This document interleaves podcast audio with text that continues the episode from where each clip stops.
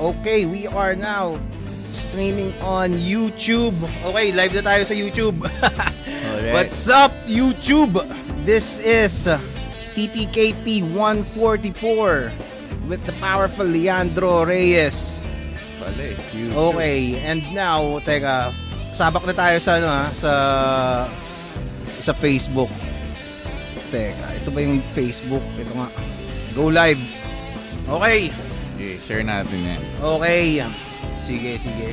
Share muna natin. Sige, sige. Check ko, mu- check ko din muna yung ano. Mute mo yung speaker mo ah, para baka big naririnig Yung alin? Yung alin? yung speaker ng laptop. Nandiyan ba sa ano? Ay, oo nga. Sorry, sorry, sorry. Okay, teka. Let's check out the notifications first. Okay, naririnig na tayo ah. Leandro. Ah, okay. Hello, Okay, hello, okay. hello. Sa, saan tayo? nari- Sa YouTube, tsaka sa Kumu. Sa lahat. Sa lahat na. Kumu, Pati YouTube, Facebook. tsaka ano. Pero I'm, I'm, I'm just confirming if uh, uh, Facebook is good. Kasi minsan biglang ano eh, salita ka ng salita tapos Wala ba pala? wala pa pala, di ba? Ayan, nandito na tayo sa YouTube. Alright. Okay.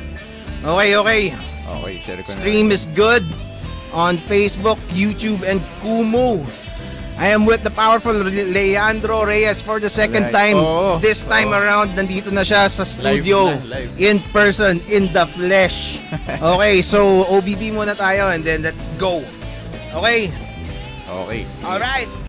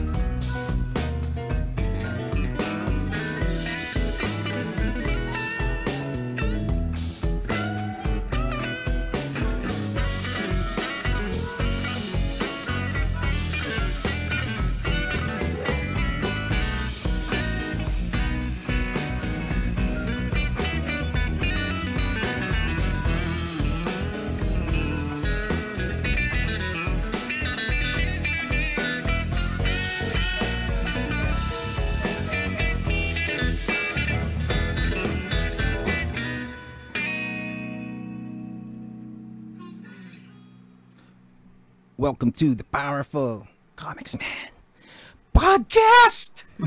okay, so we are back. Medyo ito, we are this is the most confused podcast ever. Lagi ko sinasabi.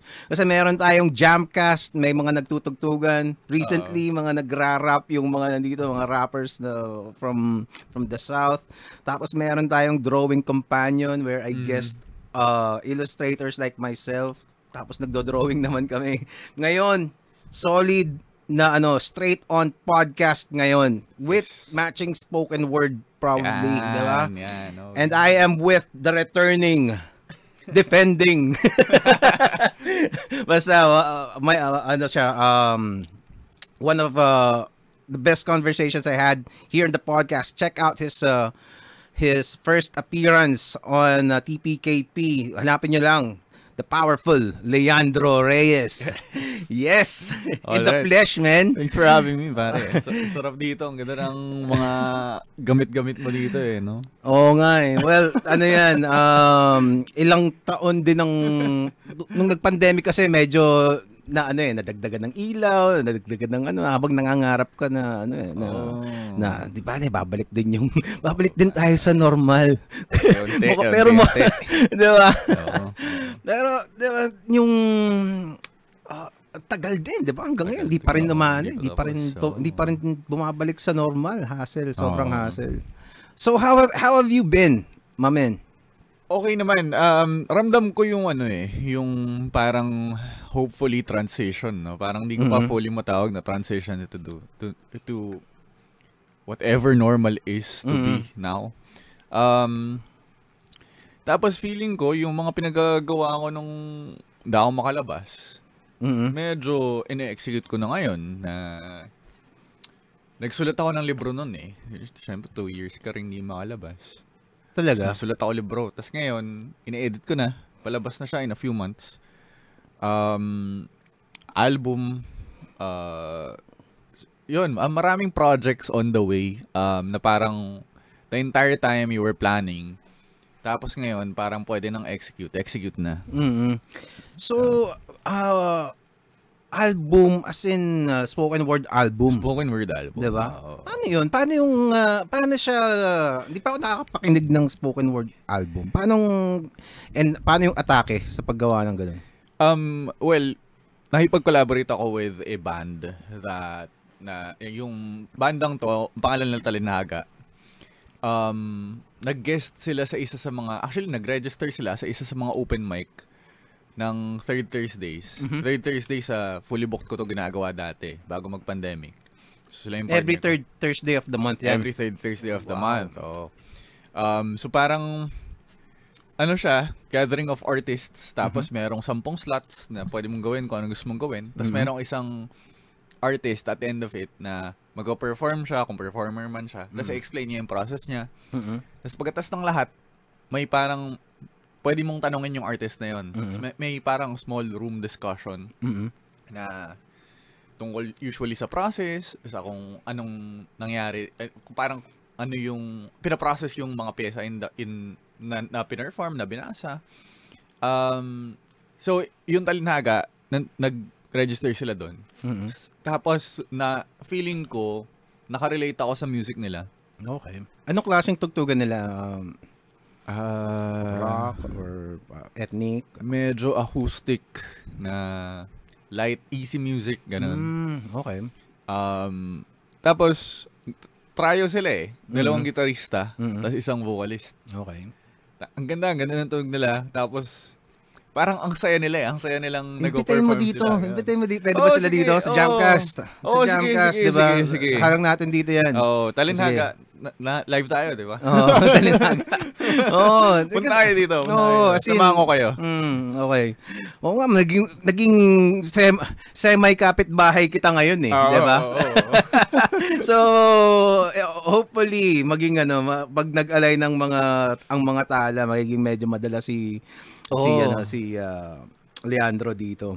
Oo, So, at so anong nga, paano yun? So, habang nagsasalita ka sa album, nag-tumutugtog sila, ganun? Or, Oo, bale, parang, yung, yung music nila, um, ano, uh, pinatong nila dun sa, actually may, may, may mga, may mga tula Mhm. na pinang-interpret ko sa kanila musically. Mhm. Tapos may music din naman sila Mhm. na eventually interpret ko sa tula. Wala. Ah. Oo, so parang um, kinuha ko yung album as 13 13 poems from my book Mhm. currently that I'm about to release in a Mhm. few months.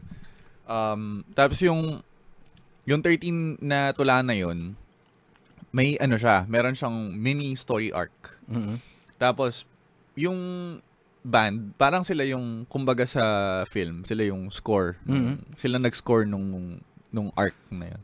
Teka, so parang ano yan? Parang parang radioactive sago project? Parang ganon. Talaga? So, Oo. so magka, hindi, na yung, mas amateur. Ta- Radioactive. So, parang yung, solid yun eh. yung ano, yung, yung ah, tawag dito, yung, ah, habang tumuto, hindi siya, habang tumutula ka, background music lang yung ano, ambient Ah, hindi, sound lang.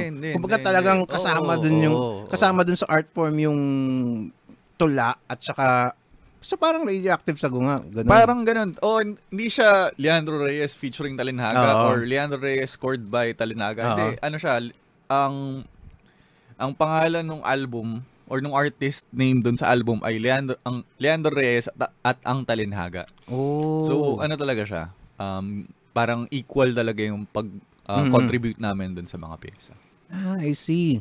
Kasi ang isang ano, ang isang nakita ko pang ganyan, syempre, pinaka-familiar tayong lahat yung kay sa Radioactive Sago, di ba? Sago. Pero yung isa pa dyan na nakita ko, from poems, yung collaborate, ginawa namang kanta.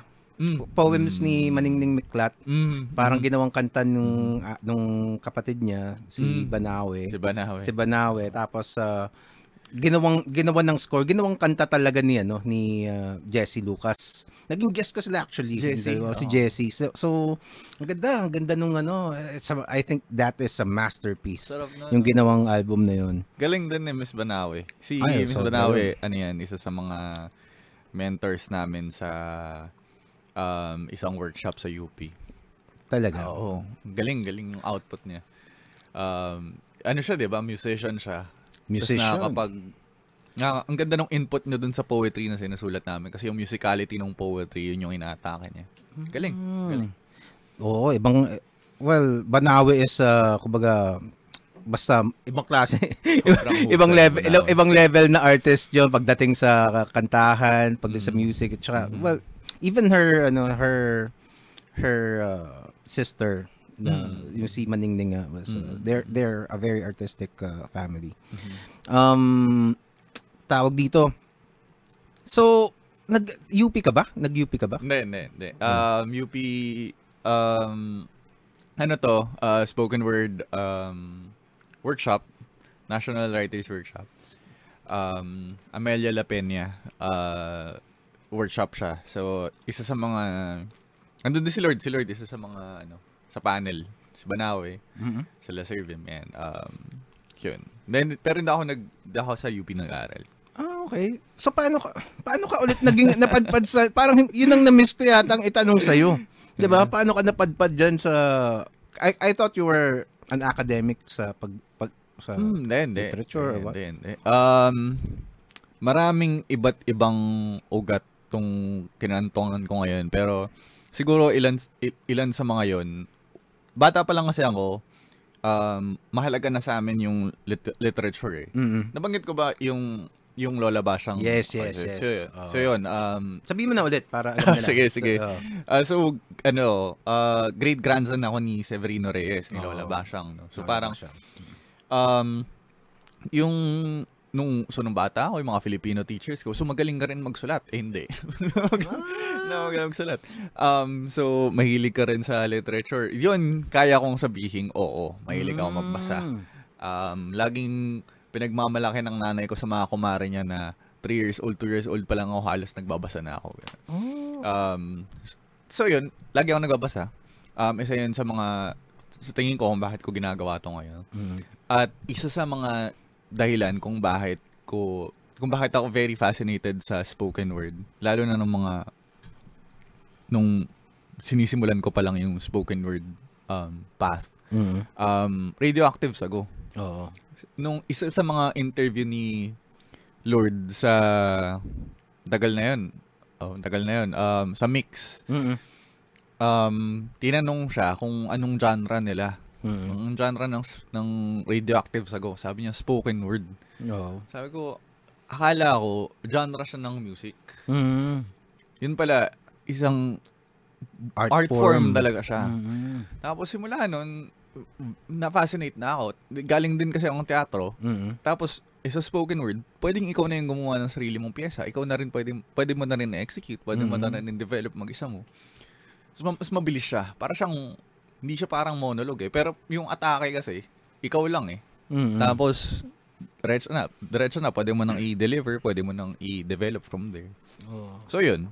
Um, it's a mixture, I guess, of all those things. May difference ba ang monologue sa uh, spoken word? Siyempre, spo- Yes. monologue is uh, also a spoken word. Oo, pero may difference ba? tradition. An- anong, anong pinagkaiba nun? Pareha silang oral tradition. Um, yung spoken word kasi, spoken word poetry kasi, um, in its, uh,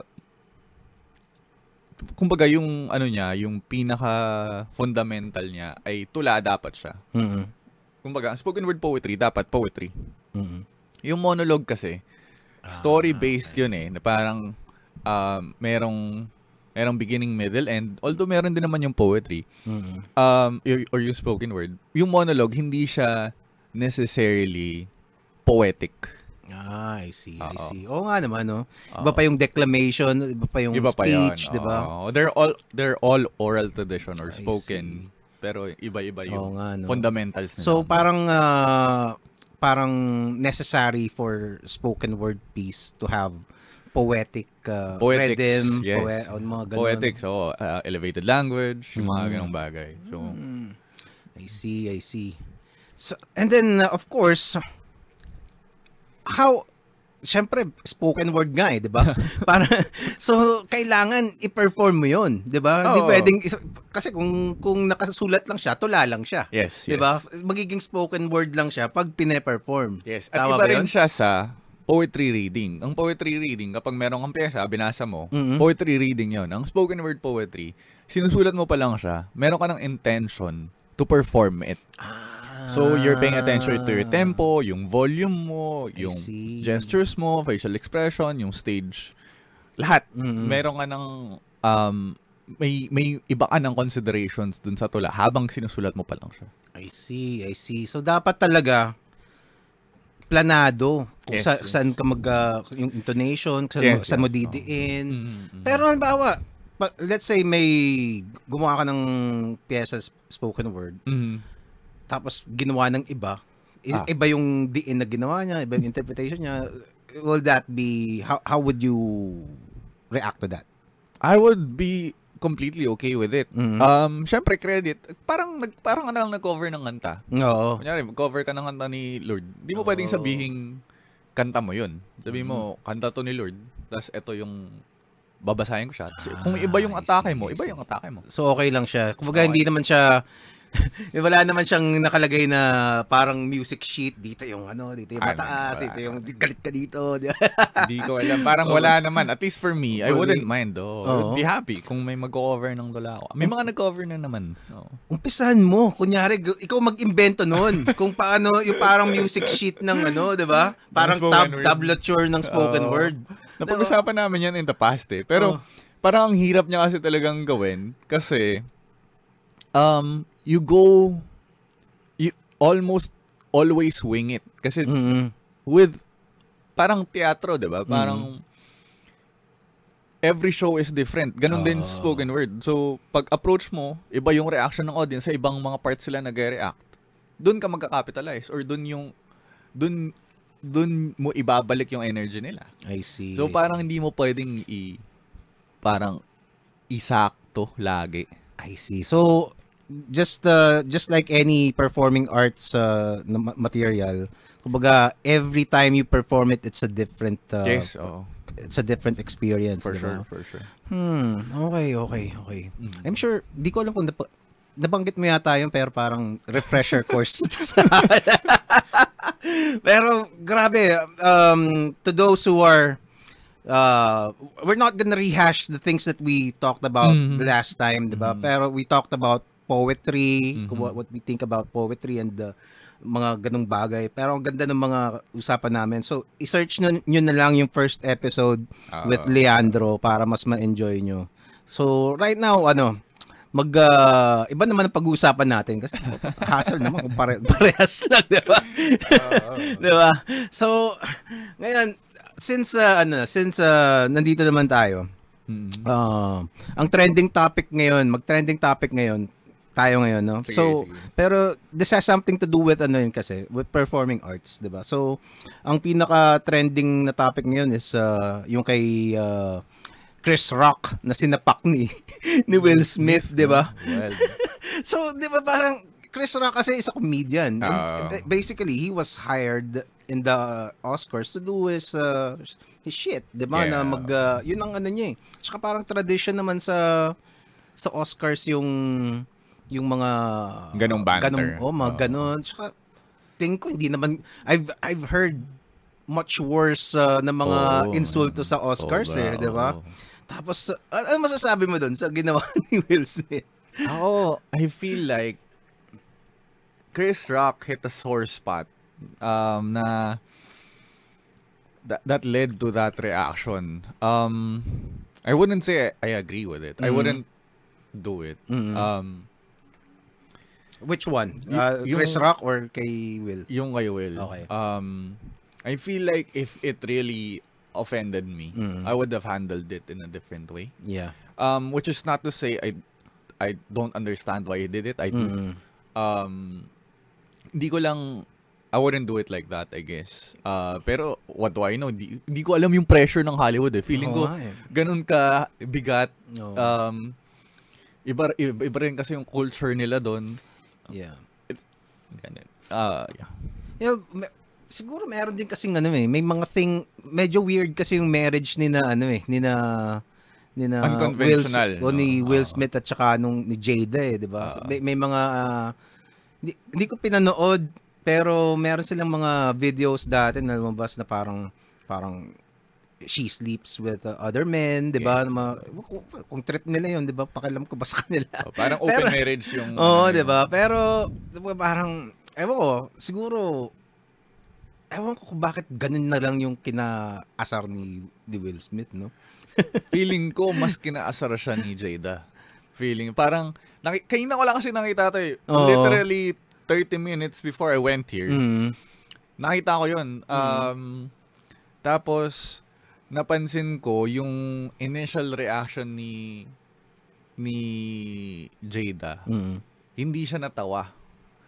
Parang it, parang may may tinamaan talagang nerve eh. Ah, okay. Yun yung and feeling ko uh, Nakita 'yon. Oo, parang Nakita yun, ni Will. Yun yung reaction ni Will. Parang sabi niya rin, 'di ba, doon sa acceptance speech niya Mhm. na um love makes you do crazy things or Oo. parang parang ganun yung sinabi niya, 'di ba? Yeah. Well, hindi ko pa napapanood yung acceptance speech niya. Uh, pero it's ano eh, di ba?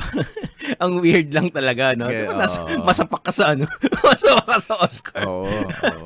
Pero alam mo, kasi ako, meron ako eh, 'di ba? So, Mm. um, kumbaga pa, wala akong pakialam sa kanila, 'di ba? Mga milyonaryo naman sila eh. Ako, gusto ko lang, okay, if you're gonna do this, go, then let's go, 'di ba? Todo na natin. Actually, yun yung bawi ni Chris Rock after it happened. Anong ginawa ba ni Sabi Chris niya, Rock? well, parang something to the effect of um that's the most entertaining Ay, yun, oo. um, that's the most entertaining thing on television.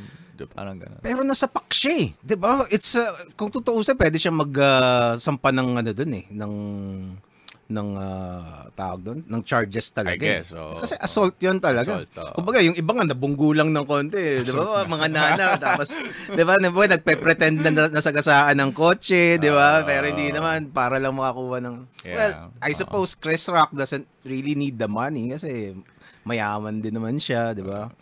Although tingin ko hindi siya nakapalag kasi mas ano sa kanya eh. Siyempre may hierarchy sa sa Hollywood eh. Siguro mas malaking influence ni Will Smith kaysa Intense sa nga kanya. yung diba? ganong ano yun, no? yung ganong sistema, may hierarchy. Oo, kasi A-lister na si, si Will Smith kasi alam ko nasa music industry siya. Si, si Chris Rock medyo matagal siyang nawala sa limelight eh. Mm, mm.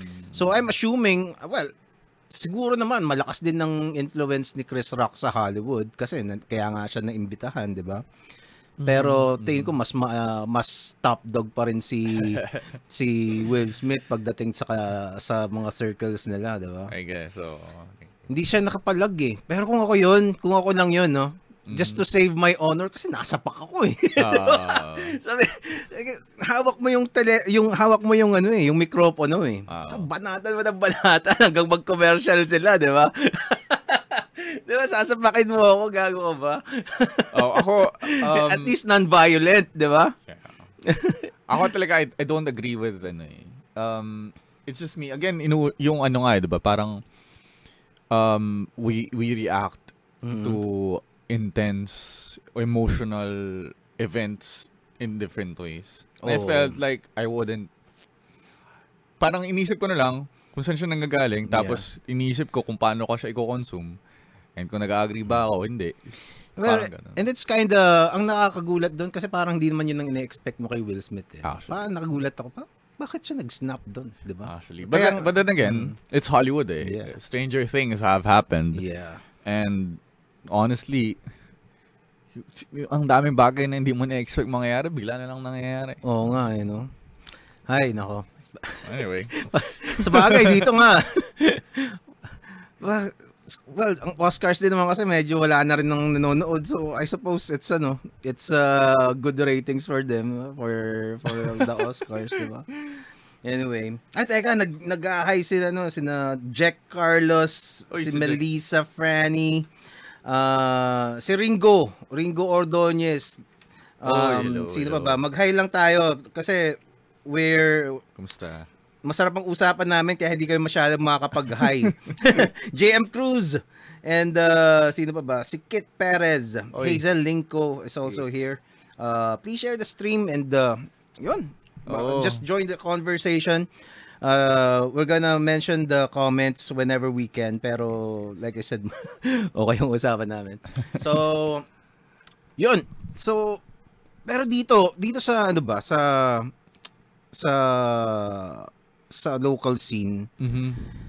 may mga ganun ba na nangyari? sa, 'di ba, pa hassle 'yun, no? Well, I'm sure may mga may mga nangyari na din ganun, no. Feeling ko, um, sa local scene, ang pinaka-involvement ko na, kasi nagsusulat din ako ng script. eh. Mhm. Tapos, um, di ko alam kung nakwento ko in the past, pero, um, na kasama ko yung, nakasama ko sa workshop ni Sir Ricky Lee eh. Um, so parang yung mga kwento nila doon, um, y- yun yung pinaka, ano ko, parang vicarious experience ko sa kanila na um, yun yung mga kwento na nangyari sa industriya. Mhm. Um, pero hindi ko, hindi ko pa masyadong na, hindi ako masyadong immersed sa local film um, industry. Pero feeling ko intense. Do you ano, kasi ako yung I've never been in the local film industry pero meron akong isang hindi, hindi ko masasabing experience pero ganito ang nangyari nag doon sa bahay namin dati merong doon sa lugar namin sa street namin Mm, may mm. nagshooting doon Mhm, mhm. tapos ah yung mga producers parang nirent yung house namin para pag nagsushooting sila doon doon sila ma- mag ah, magpapahinga Okay, 'di ba okay, so okay, parang okay, okay. Eh since okay lang naman sa amin, o di sige, nandyan. So, minsan nagsushooting din sila dun sa bahay, di ba? so, so y- yun lang yung nakita ko. Eh, So, when I, when I, when that happened, I was able to observe yung mga Mm. galawan nung, Ah, I don't know, this this happened early 2000, baka 2001, 2002. So, Mm. it's been a long time. So, two decades ago. mm, Okay? mm. So, baka hindi na ganito ngayon, hopefully. Pero nung nakita ko doon, sobrang toxic. As in, sobrang toxic ng kultura. Na, alam mo yun, ganito ka-toxic eh. Yung tipong lahat ng chuchuchu, lahat kiss ass doon sa director kung sino yung pinakamataas. Yung, yung hierarchy talagang kitang-kita mo eh. So, let's say, yung cameraman, syempre, mas mataas sa kanya yung director or yung, Ah. ah, yung kung sino man doon. Pero syempre mas mataas yung cameraman dun sa lineman nung nakikawak nung Ah. nung, ah, nung, tag- yung assistant niya, Ah, 'di ba? ah. So pag naka, napagalitan yung cameraman tapos magagalit siya, papa, papasa niya dun sa Sunod-sunod yung Oo, pagalit. oo, Ako, hindi ko alam. Um, nakapag-shoot na rin ako ng film, ng shorts. Mhm. Um, hi- hindi ko alam eh, kasi parang feeling ko, kapag ka may kailangan i-correct, edi correct natin. Oo. Pero hindi eh, hindi, never, never ko nakitang productive ang hierarchy eh. Oo. Um, in any project that I do. Um, so, kung, hindi ko alam. Sana hindi na, na ganun ngayon. Hindi ako na, Oo hindi pa ako eh. na-involve sa mga ganun kalaking production. Pero at least the, the productions that I've been involved in, Mhm. maayos naman. Um, maayos naman yung pakikitungo ng lahat sa lahat. Ang ang napansin ko kasi din, bula bukod doon, yung talagang ano, yung basta napaka medyo cutthroat talaga sila sa isa't isa eh. Parang ah, tapos makiri bawa, 'di ba? Nandito ako sa isang side na to, nag-uusap. Since nakatambay lang ako sa isang spot, Ah. makikita ko chinichismis niya na yung ano, yung nangyari. Oh, chinichismis niya sa kabila. Hindi Oh. Talagang ano, sabi ko, grabe naman tong mga to. 'Di ba? Kumbaga napaka-toxic talaga. Kumbaga parang hilahan. Yung crab mentality nakita ko talaga doon eh. Mm. Doon sa doon sa production na yun. Tapos ah, kung ano, kung touring nila yung mga artista, kulang na lang sambahin nila eh. Tapos Ah, they, they literally were dancing Oo. for them. Literally Ay. sumasayaw sila para mga mukhang usa dati yung mga ano eh, mga novelty songs na nakakatawa eh.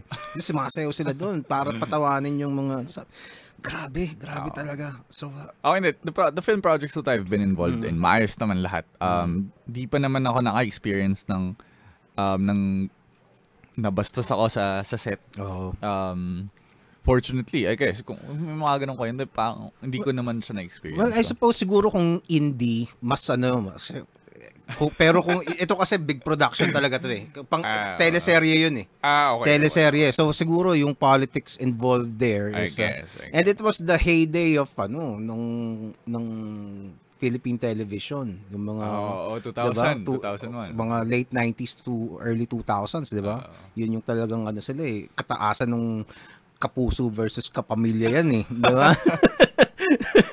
'Di ba yun? Ganun nga eh. 'Di ba? So yun yung yun yung time na, na gano'n. So talagang ewan, ewan. Pero di ko alam ah, maybe that experience just re- tumatak lang talaga sa utak ko na Ah. parang wow. Tap- tapos ang pinakang nag-cap doon was uh, ba- last day ng shooting, Ah. may nagnakaw ng cellphone ko. Oh. Oo, may nagnakaw ng cellphone ko. Tapos, di hinahanap yung, ay, nawawala yung cellphone ko. Tapos, ang ginawa nung, nung isang tao doon, so, oh, sige, sige, kapaan muna. Tignan yung mga bag, di ba? Para ganyan. Ako naman, di, ko, di man ako nag-suggest nun, di ba? Pa, nanonood lang ako. Oo. Tapos, dumating yung director. Pinagalitan pa ako. So, bakit, bakit nyo gagawin yan? Di ba? Di ba? Parang kas... Bakit nyo gagawin yan? So, baka parang ano siya eh. ah, baka, eh, hindi lang naman tayo pumapasok dito. Parang ganun. Naiintindihan ko naman siya, pero pero ang labo pa rin eh, di ba? So, okay. parang, teka ba? so, parang siguro na, na ano lang talaga ako sa experience yun. Hassle.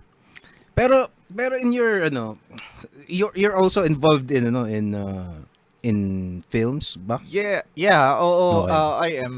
Um, I Huwag wouldn't sumbong ah. Sino yan? Sino?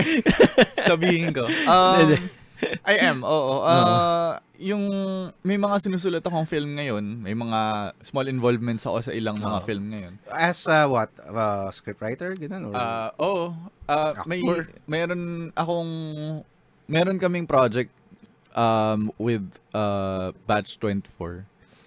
Um ano yung batch 20? ay uh, ano, workshop batch ni Sir Ricky. mm, okay. Um, so, ano yan? Uh, ako yung naatasang magsulat nung um, nung flow. Mhm. Essentially, the script. Nag-ano ka ba? Nag-workshop ka ba dun sa kanya? Or? Mm. Ah, okay. Mm, pandemic nga lang. Sana nga pwede ng ano eh, face-to-face eh. Ay, ganun? Oo. oo. Ano eh. Over parang- Zoom yung ano, yung... Over Zoom. Oh, okay. Oo. oo. So, i- yun, eh, sarap, masarap ng experience na yan. Ang dami ko natutuhan. Um, So are you are you working on a a film Yes. ngayon? Yes, Wow. Am. Talaga. So yung bang mga mga students ni ni Ricky Ricky Lee no? Mm. Ricky Lee. Kasi may sino yung Ricky Lo? iba si Ricky Lo. Oo, iba, iba. Ricky Lee, Ricky Lee tayo ah. Oo, Ricky Lee tayo. no, so yung bang mga ah mga students niya usually parang he he gets to parang ay mapapasaan ng mga work ganun ba? Or Uh, well, syempre hindi lahat, 'di ba? um, sobrang approachable kasi ni Sir Ricky eh. Okay. To point na, sir, meron akong bagong script. Mm. Pwedeng pa basa. Mm. Babasahin niya eh. Talaga? Oo. um, siya sobrang sipag kasi niya. Yung work ethic niya, every day, Mm. three hours every morning, nagsusulat siya. Gaano kahala- kahaba yung yung script na sinend mo? Ah, kahaba yung script na sinend ko? Ah, Ilang ko na pages? maalala. Mga Ah, mga 35. 35? Oh, haba rin yun, ha? Oo. Mahaba din yun. So, Pero parang short. students siya kami nung time na yun. Ah, I see. So, yun, yun talaga yung ano niya, yun talagang buhay niya na talagang magbasa, tsaka mag-consume Screen, ng mga... sc- oh, screen, ri- screenwriter talaga siya, scriptwriter. How, ano bang pinagkaiba ng screenwriting sa... Kasi ako, I, I do graphic novels. Mm. I, I have my own way of, ano, of writing my scripts. Mm. So, Mm. syempre, ako, since ako din yung magdo-drawing, Mm. alam ko kung anong itsura nun. Kumbaga parang mga notes na lang. Usually, ang ginagawa ko lang is a, um, a brief description of the of the scene, kung ano yung nakalagay sa panel. So, flying, kunya ganyan. Tapos, uh, parang ganyan. So, tapos, depende kung, ga- kasi I'm writing uh, a science fiction graphic novel ngayon. Ah. And uh, it's yun ang pinakamahirap na na story ang nasulat sinusulat ko. Aha. So kumbaga hindi ko kayang dati kasi gumagawa ako ng comic strips. Kung ano lang maisip ko yun, kumbaga rekta na. Ah, okay, kung ano mangyayari, ito yun. O, sige, ganyan. Ito kasi parang hindi mo pwedeng gawin yun eh. So, It's too complicated to do that. So, kailangan, ah, ang ginagawa ko, inilay-layout ko lang yung yung mga actual na dialogue. Mhm. Siyempre, pwede ko pa rin baguhin yun, pero at least medyo pulido na. Mhm. Tapos, ah, yun ang ginagawa ko. Um, kasi, at the very core, Mhm. Ang storya ay storya. Mm. So, kung paano mo siya i at kunyari, kung screenplay siya, gagamit ka lang ng techniques and elements ng screenplay. Um, parang, eh, ex- actually, minsan, i- iniisip mo na rin saan mo siya i-shoot. Mhm. Um, hindi mo pwedeng, hindi mo minsan kailangan mo isipin kung pap, kung kung posible ba siyang kung visual ba siya Mhm. to, to a point na kailangan na pwede mo ba siyang tutukan ng camera at Mhm. makukuha mo ba yung point na yun kasi saan pwede pwede ka namang gumawa ng screenplay na animated pero kung Mhm. hindi siya animated yun yung mga considerations mo Mm. sa aralin mo yung mga techniques pero um yung pinaka point pa rin ay nagsusulat ka ng kwento eh Hmm. so yung kwento pa rin yung pinakamahalaga Paano yung paano yung mga ano, yung mga locations, 'di ba? Parang kay, kailangan ba, syempre bawa kung sa Pilipinas mag ah, 'di ba, medyo Ah. ano eh, mga bawa kailangan may simbahan, 'di ba? Iniisip ba kung saang simbahan 'to, 'di ba? Or what? actually Kasi sa, baka iba, baka pag Oo. nakahanap iba yung itsura ng simbahan doon sa iisip mo eh. Oo. yun, 'di ba? Parang paano yun? actually sinasabi nila sulat mo na muna Okay. Saka mo na isipin yung logistics about it. Kasi parang mas mahalaga nga yung kwento. Pero ako, ba, in experience, parang inisip ko na rin, inisip ko na rin kung pwede ko siya i-shoot, kung gaano kalaki diba? yung budget, ganun. Oo nga eh, 'di ba? Um, kasi, ah, mahilig ako mag-produce ng sarili kong stuff eh. Mm. Um, so, iniisip ko na, ah, mali yun eh. Mali, alam ko, kaya akong sabihin sa sarili ko na hindi ko dapat yun ginagawa. Na habang sinusulat ko yung, yung storya, pinaplano ko na kung paano siya i-shoot. Oo. Hindi siya productive eh. Pero siguro, um, it's my way of um, working around na, okay, hindi, isang location lang Mhm. yung o dalawang location lang yung um yung pwede kong isulat kasi para kaya ko siya i-shoot. Hindi ko siya Mm. pwede, hindi ko siya dadalhin sa uh, setting na kailangan ng um lumipad sa ibang probinsya Okay. o sa ibang bansa. Mm. Um, may mga ganong considerations pero honestly kapag ka trip ko lang talagang magsulat kahit ano um k- kahit sobrang intense ng kwento for enjoyment mo lang naman isulat. Kasi halimbawa, kahit yung mga simpleng bagay lang na ano eh, na eksena. Kasi sa kung kung comics ka, madaling i-drawing 'yan. Kahit kahit sa Mars pa 'yan, kahit saan, kahit oo. kahit saang bansa, 'di ba? Ba- Mm, Baka hanap ka ng reference, yun na yun. Yes, Pero kung halimbawa, kahit dito lang, kahit yung simple na, bawa, nag-uusap sila sa ta- magkatapat ng bintana, di ba? Ah, ah. Kailangan makahanap ka ng bahay na may magkatapat, na Magkatapat bintana, na di ba? bintana, Kung hindi, oo. hindi mo magagawa yun. Yes. Di ba? So, anong gagawin mo? Papagawa ka ba ng dalawang bahay na Mm. ano para nang magawa yung shot na yun? Di ba? Ah, na- yung mga pinanood kong ganun, um, pagka bigay sa kanila ng script, isipin na nila kung kailangan ba nila buuin o pwede sila maghanap ng ganun location. Oo, di ba? Me- Ah. me- medyo mahirap maghanap ng ganun, ha? Ah, oo. Di ba? So yung mga big budget, the big Mm. productions, pwede, meron silang ganong ano eh, meron silang ganong option. Pwede ba natin buuin yung set? Mhm. Ah, or makahanap ba tayo ng location na pwede nating arkilahan? Oo. Um, pero kung independent filmmaker ka, sa totoo lang, isipin mo na lang, okay na ba tayo sa isang location lang? Oo. Tapos minsan, nagiging okay rin siyang exercise na um, isang eksena lang, ay isang setting lang yung buong film. Mhm. Um, may mga may may isa akong film na nasulat ko. Isang isang location lang, tapos isang kwarto lang, isang isang nasa trap lang sila sa isang bodega. Mm. Tapos yun na yung buong film. Um, yung script na yun inspired by um, walang katapusang kwarto. Napanood mo na ba yung walang katapusang, katapusang kwarto? Hindi yata. Dormitorio ni Direk um. Basta nandun si uh, si Shing, si Shin Lihin eh. Um, kaklase ko siya sa sa batch 24. Okay. Um, tapos, nung una hindi ko pa sure kung siya yun. Um, pero yun naman, uh, ang kwento no, nasa isang dorm room, dorm room lang sila. Yun na Mhm. yung buong short. Um, very fascinated ako sa mga ganong atake.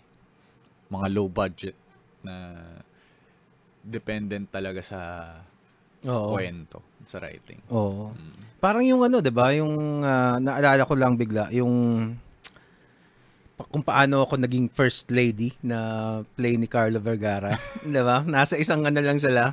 Nasa isang parang ang galing nga nun eh. Ah, ang ganda ng Ang mga galing, di ba? atake ng Na, stage na. 'di ba? Mm. Isang isang set lang parang nandun siya sa kuta ng mga superhero, 'di ba? Tapos naggawa niya, nandun lahat ng mga nangyari. Ano galing din, eh. Rock of Ages, ganyan din. Isang ano lang sila. Yung, ang ganda ng set ng Rock of Ages. Mhm. Pero isang set lang sila, hindi nila pinapalitan, hindi sila lumilipat. na- Talaga? Oo. Talaga, wow. Hindi ko ganda, ganda. Yun ang isang play na gusto kong panoorin na hindi ko Ano napanood panood, panood- di ba? Ganda, ganda nun. Ganda. Pero sa teatro naka naka nakalabas ka na ba na act? Theater actor talaga ako bago ako Ah, maging okay. spoken word artist. Yun ba yung ano mo? Yun ba yung course mo nung, nung college? Ah, O- hindi. Psychology. Psychology yung ginawa ko ng college. Um, So paano ka naging ano, theater actor? Sa community namin sa Paranaque, Mhm. ang yung una kong mentor si John Joe Tuason. Um, director siya ng theater. Tapos pumunta lang ako doon dahil gusto ko samahan yung pinsan ko. Tapos wala community community sama lang ganun. Mhm. Hanggang sa unti-unti na-enjoy ko yung practices nung play. Mhm. Kasi kapag di ko alam kung I'm pretty sure sa halos lahat ng play ganun, ang hahaba ng practice. Mas mahaba syempre yung practice kaysa dun sa sa play.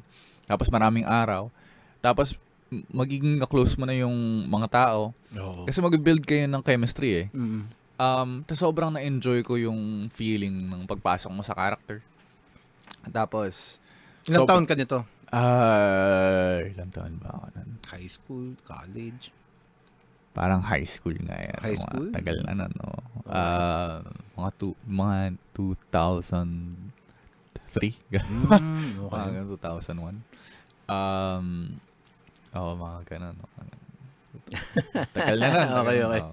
Oo. Um, anyway, so yun, uh, the- theater actor ako dati. Tapos, um, kay, yung mga bagay na yun, uh, yung mga techniques na natutuhan ko, na tinuro sa akin ng mga panahong yun, na-apply ko siya sa sa pagiging spoken word artist ko ngayon.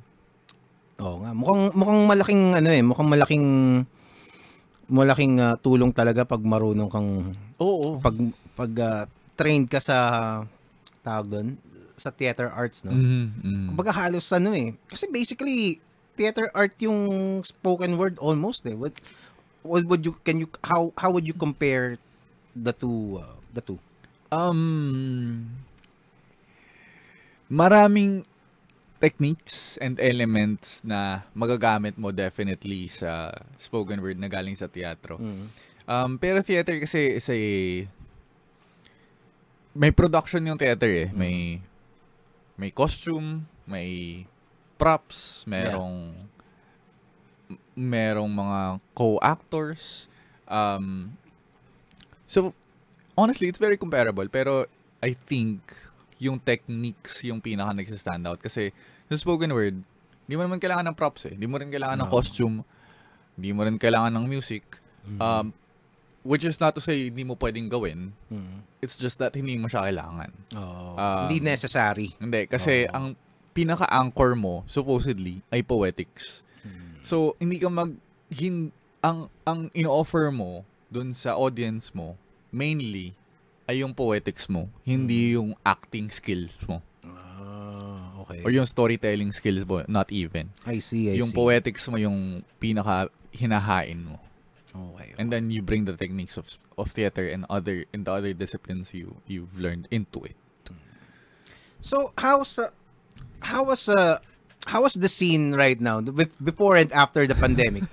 so so before that and then tell us uh, what happened uh, and uh, how it how is it recovering?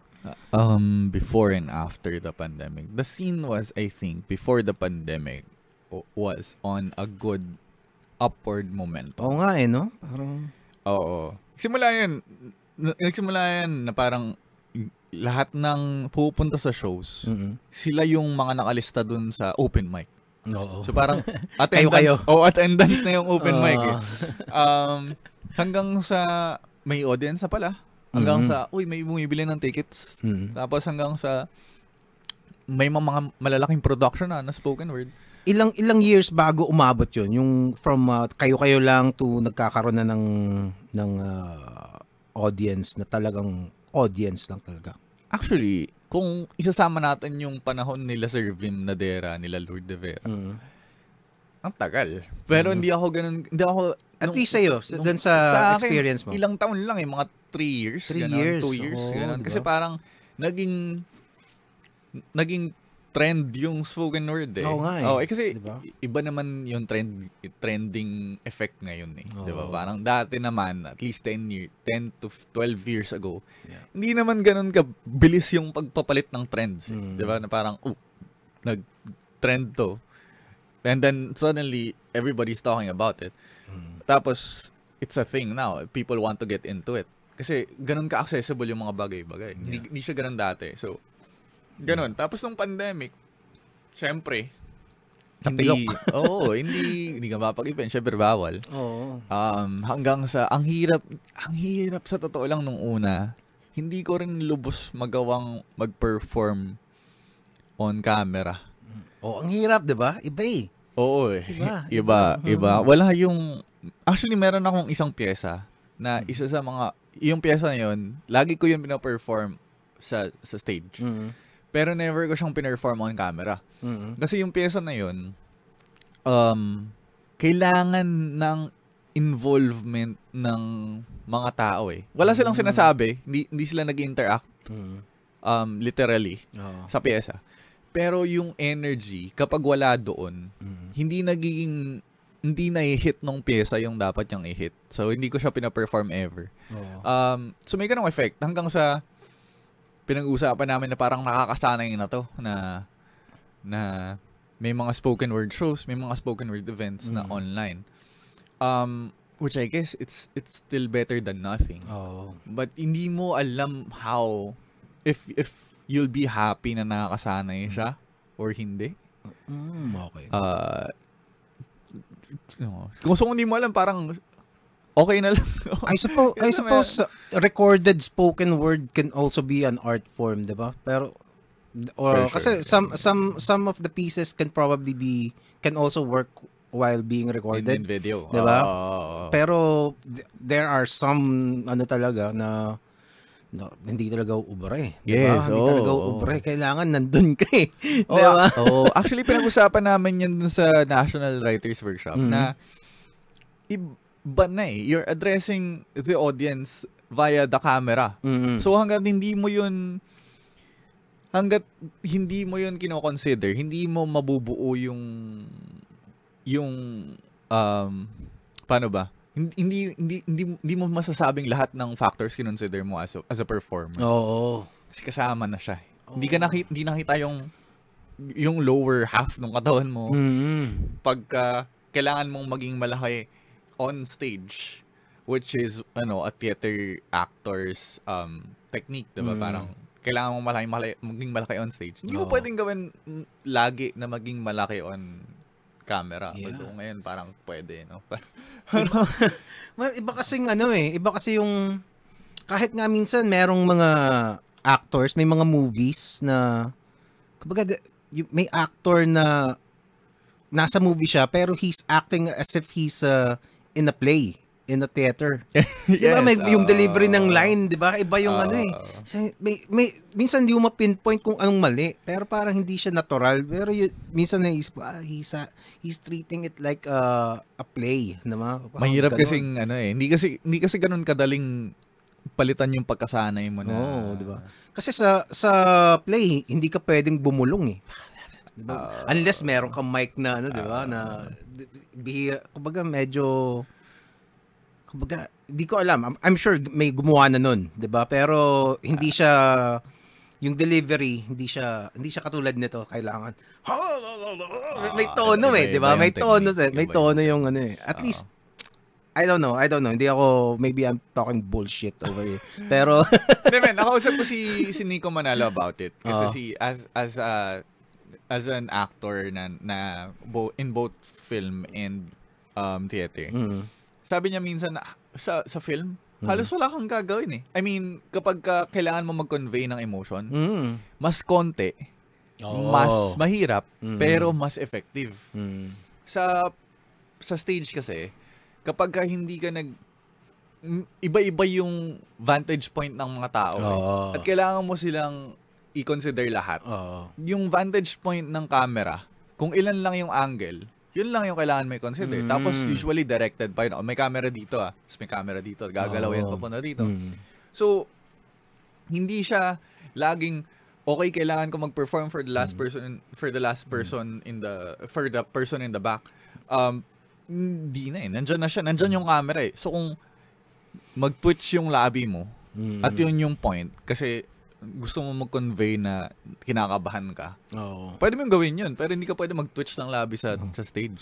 May may level ng ano exaggeration parate, no? Ah, Kumbaga, kung halimbawa, kung subtle smile ang kailangan mo dun sa dun sa sa play.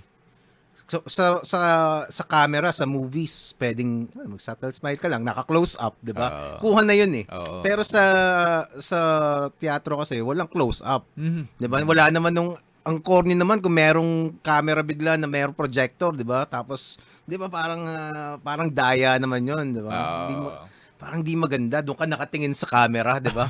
sa halip na, dapat doon ka nakatingin sa entablado eh. Ah. di ba? So, kailangan, hindi ka pwedeng basta mag-subtle smile. Kailangan mong, siguro, meron kang yakap na, ano, pa, na Ah. teddy Iba-iba bear, yun. kunyari. Just to uh, convey the, the, the kilig para Ah. exaggerate mo ng konti. Pero alam mo, nakarinig na rin ako ng merong projector. eh. Hindi ko alam how it works or kung paano yun. Pero hindi ko pa siya... nag- Baka sa Araneta nag-play.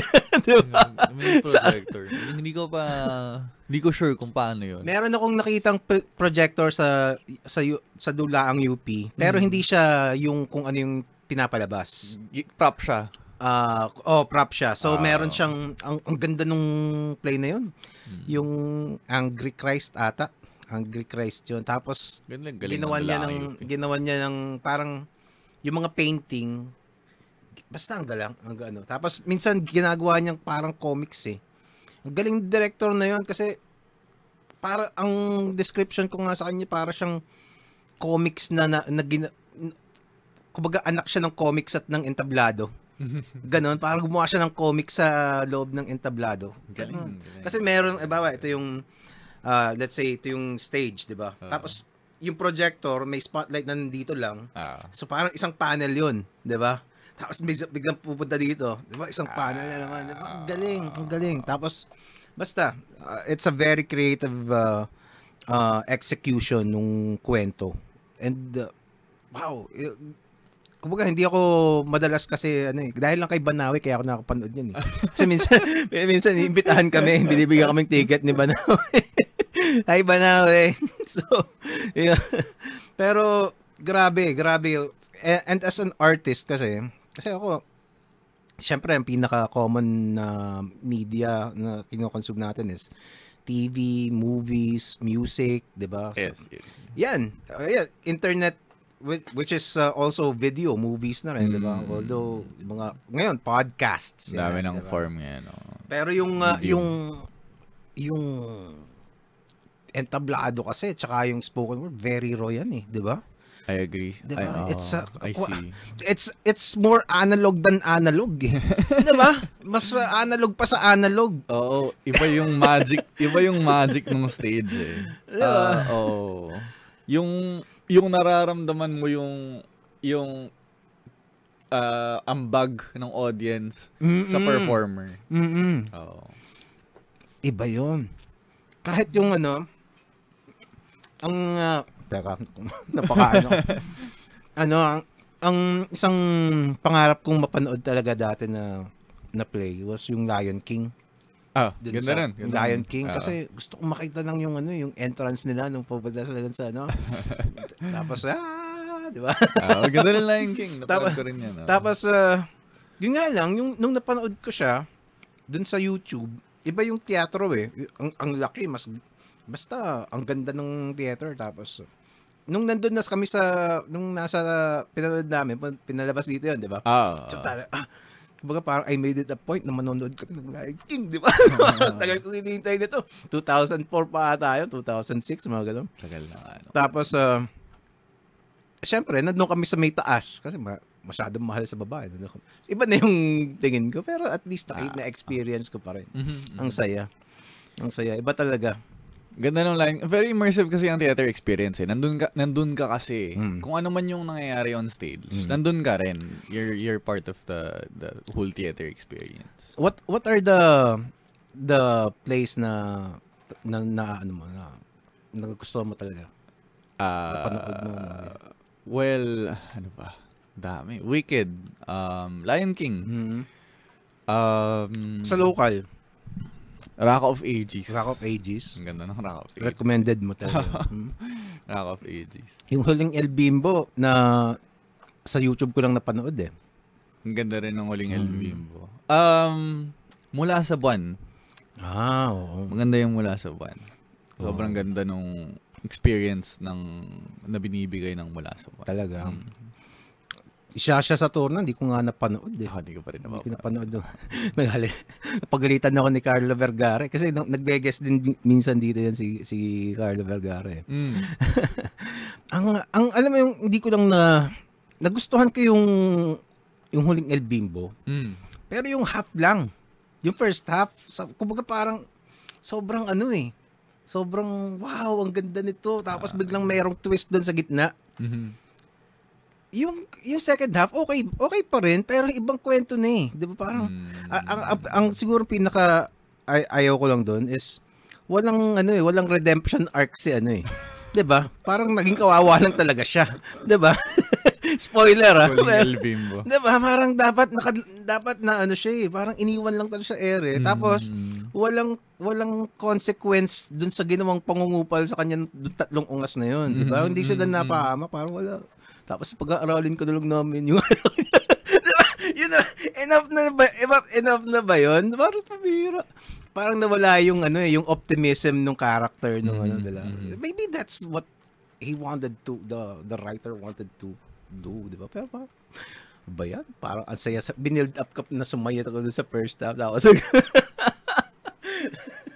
pero it's a, overall, it's a good, Mhm. uh, the fact na, minsan kasi parang, the fact na naalala ko yun, which is, he did his part. Memorable I, siya. di ba, I, kasi ang isang nabasa ko na goal mo is to, to evoke an emotion eh, 'di ba? Yeah. Kung kung ano yung kung ano yung kung ano yung nangyari, 'di ba? May- May naramdaman ka, Yes. 'di ba? Doon doon doon may tatatak eh, 'di ba? Yes. Oo, in in any art form naman eh. Parang is, siguro poetry na lang no kasi Mhm. poetry naman yung alam ko talaga.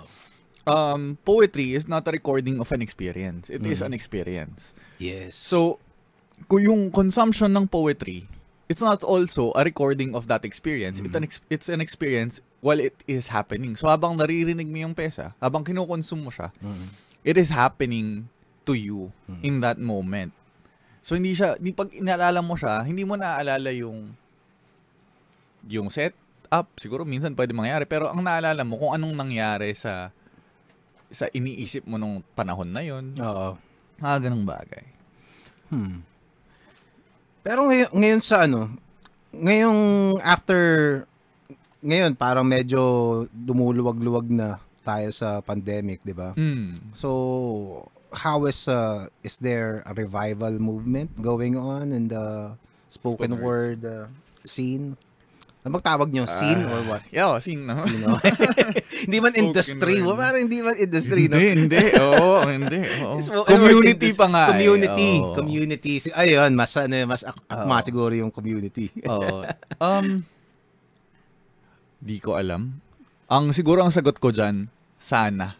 Sana. Oo, sana meron. Kasi parang, I can only contribute. Mhm. Pero, kapag marami akong ginawa sa, na, na contribution, it doesn't mean na may na mayroong movement eh. 'Di ba? So Ah. parang um ang kaya ko sabihin, meron na akong contributions towards um, a revival movement, I guess, if you say, if you will. Parang, um, sinisimulan na, na namin magplano na Mhm.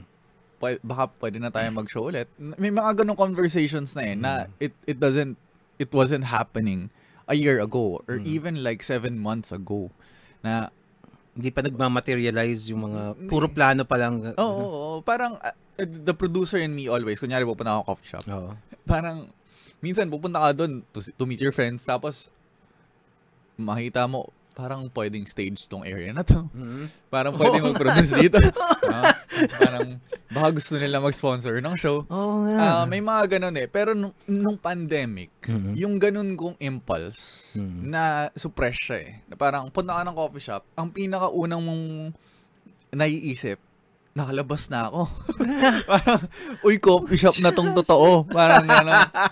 Pero parang lipas na rin yon At slowly by slowly, bumabalik na sa point na um, sino na kaya yung mga pwede nating involve na mga tao, Yeah. um, sponsors, um, ano na kaya yung mga pwede nating i-build na show. Um, bumabalik na yung ganong mode of um, thinking ng mga tao, at least in my circles. Yeah. Well, I suppose kasi a lot of the spoken word artists are also part-time spoken word artists din talaga. Na Parang they have day jobs. Wala, I don't know kung merong full-time spoken word artist na Pilipinas. Before the pandemic, full-time spoken word artist ako. Talaga? Oo. wow! Congratulations, man! Sa bagay, no? Well, you are already, you have already done your, ano eh, done your rounds. So, kumbaga, paid your dues to, Yeah, to, to do that, di ba? mm, um, and hindi naman siya naging only source of income. Oo. Parang it's it's my way of um committing to to as cheesy as, as it Mm. sounds no it's it's my way of committing to the dream na feeling ko kapag ka f- 60 years old na ako at least masasabi ko sa sarili ko na wa- at least once in my life Mhm. I fully committed to my craft Yes. Um, so yun, three years, tas pandemic. Um, pero okay din eh. Before that, it was being sustainable. Um, uh, How many mga- gigs do you get in a in a week, in a month? Before the pandemic? Oo. mga minimum, minimum four.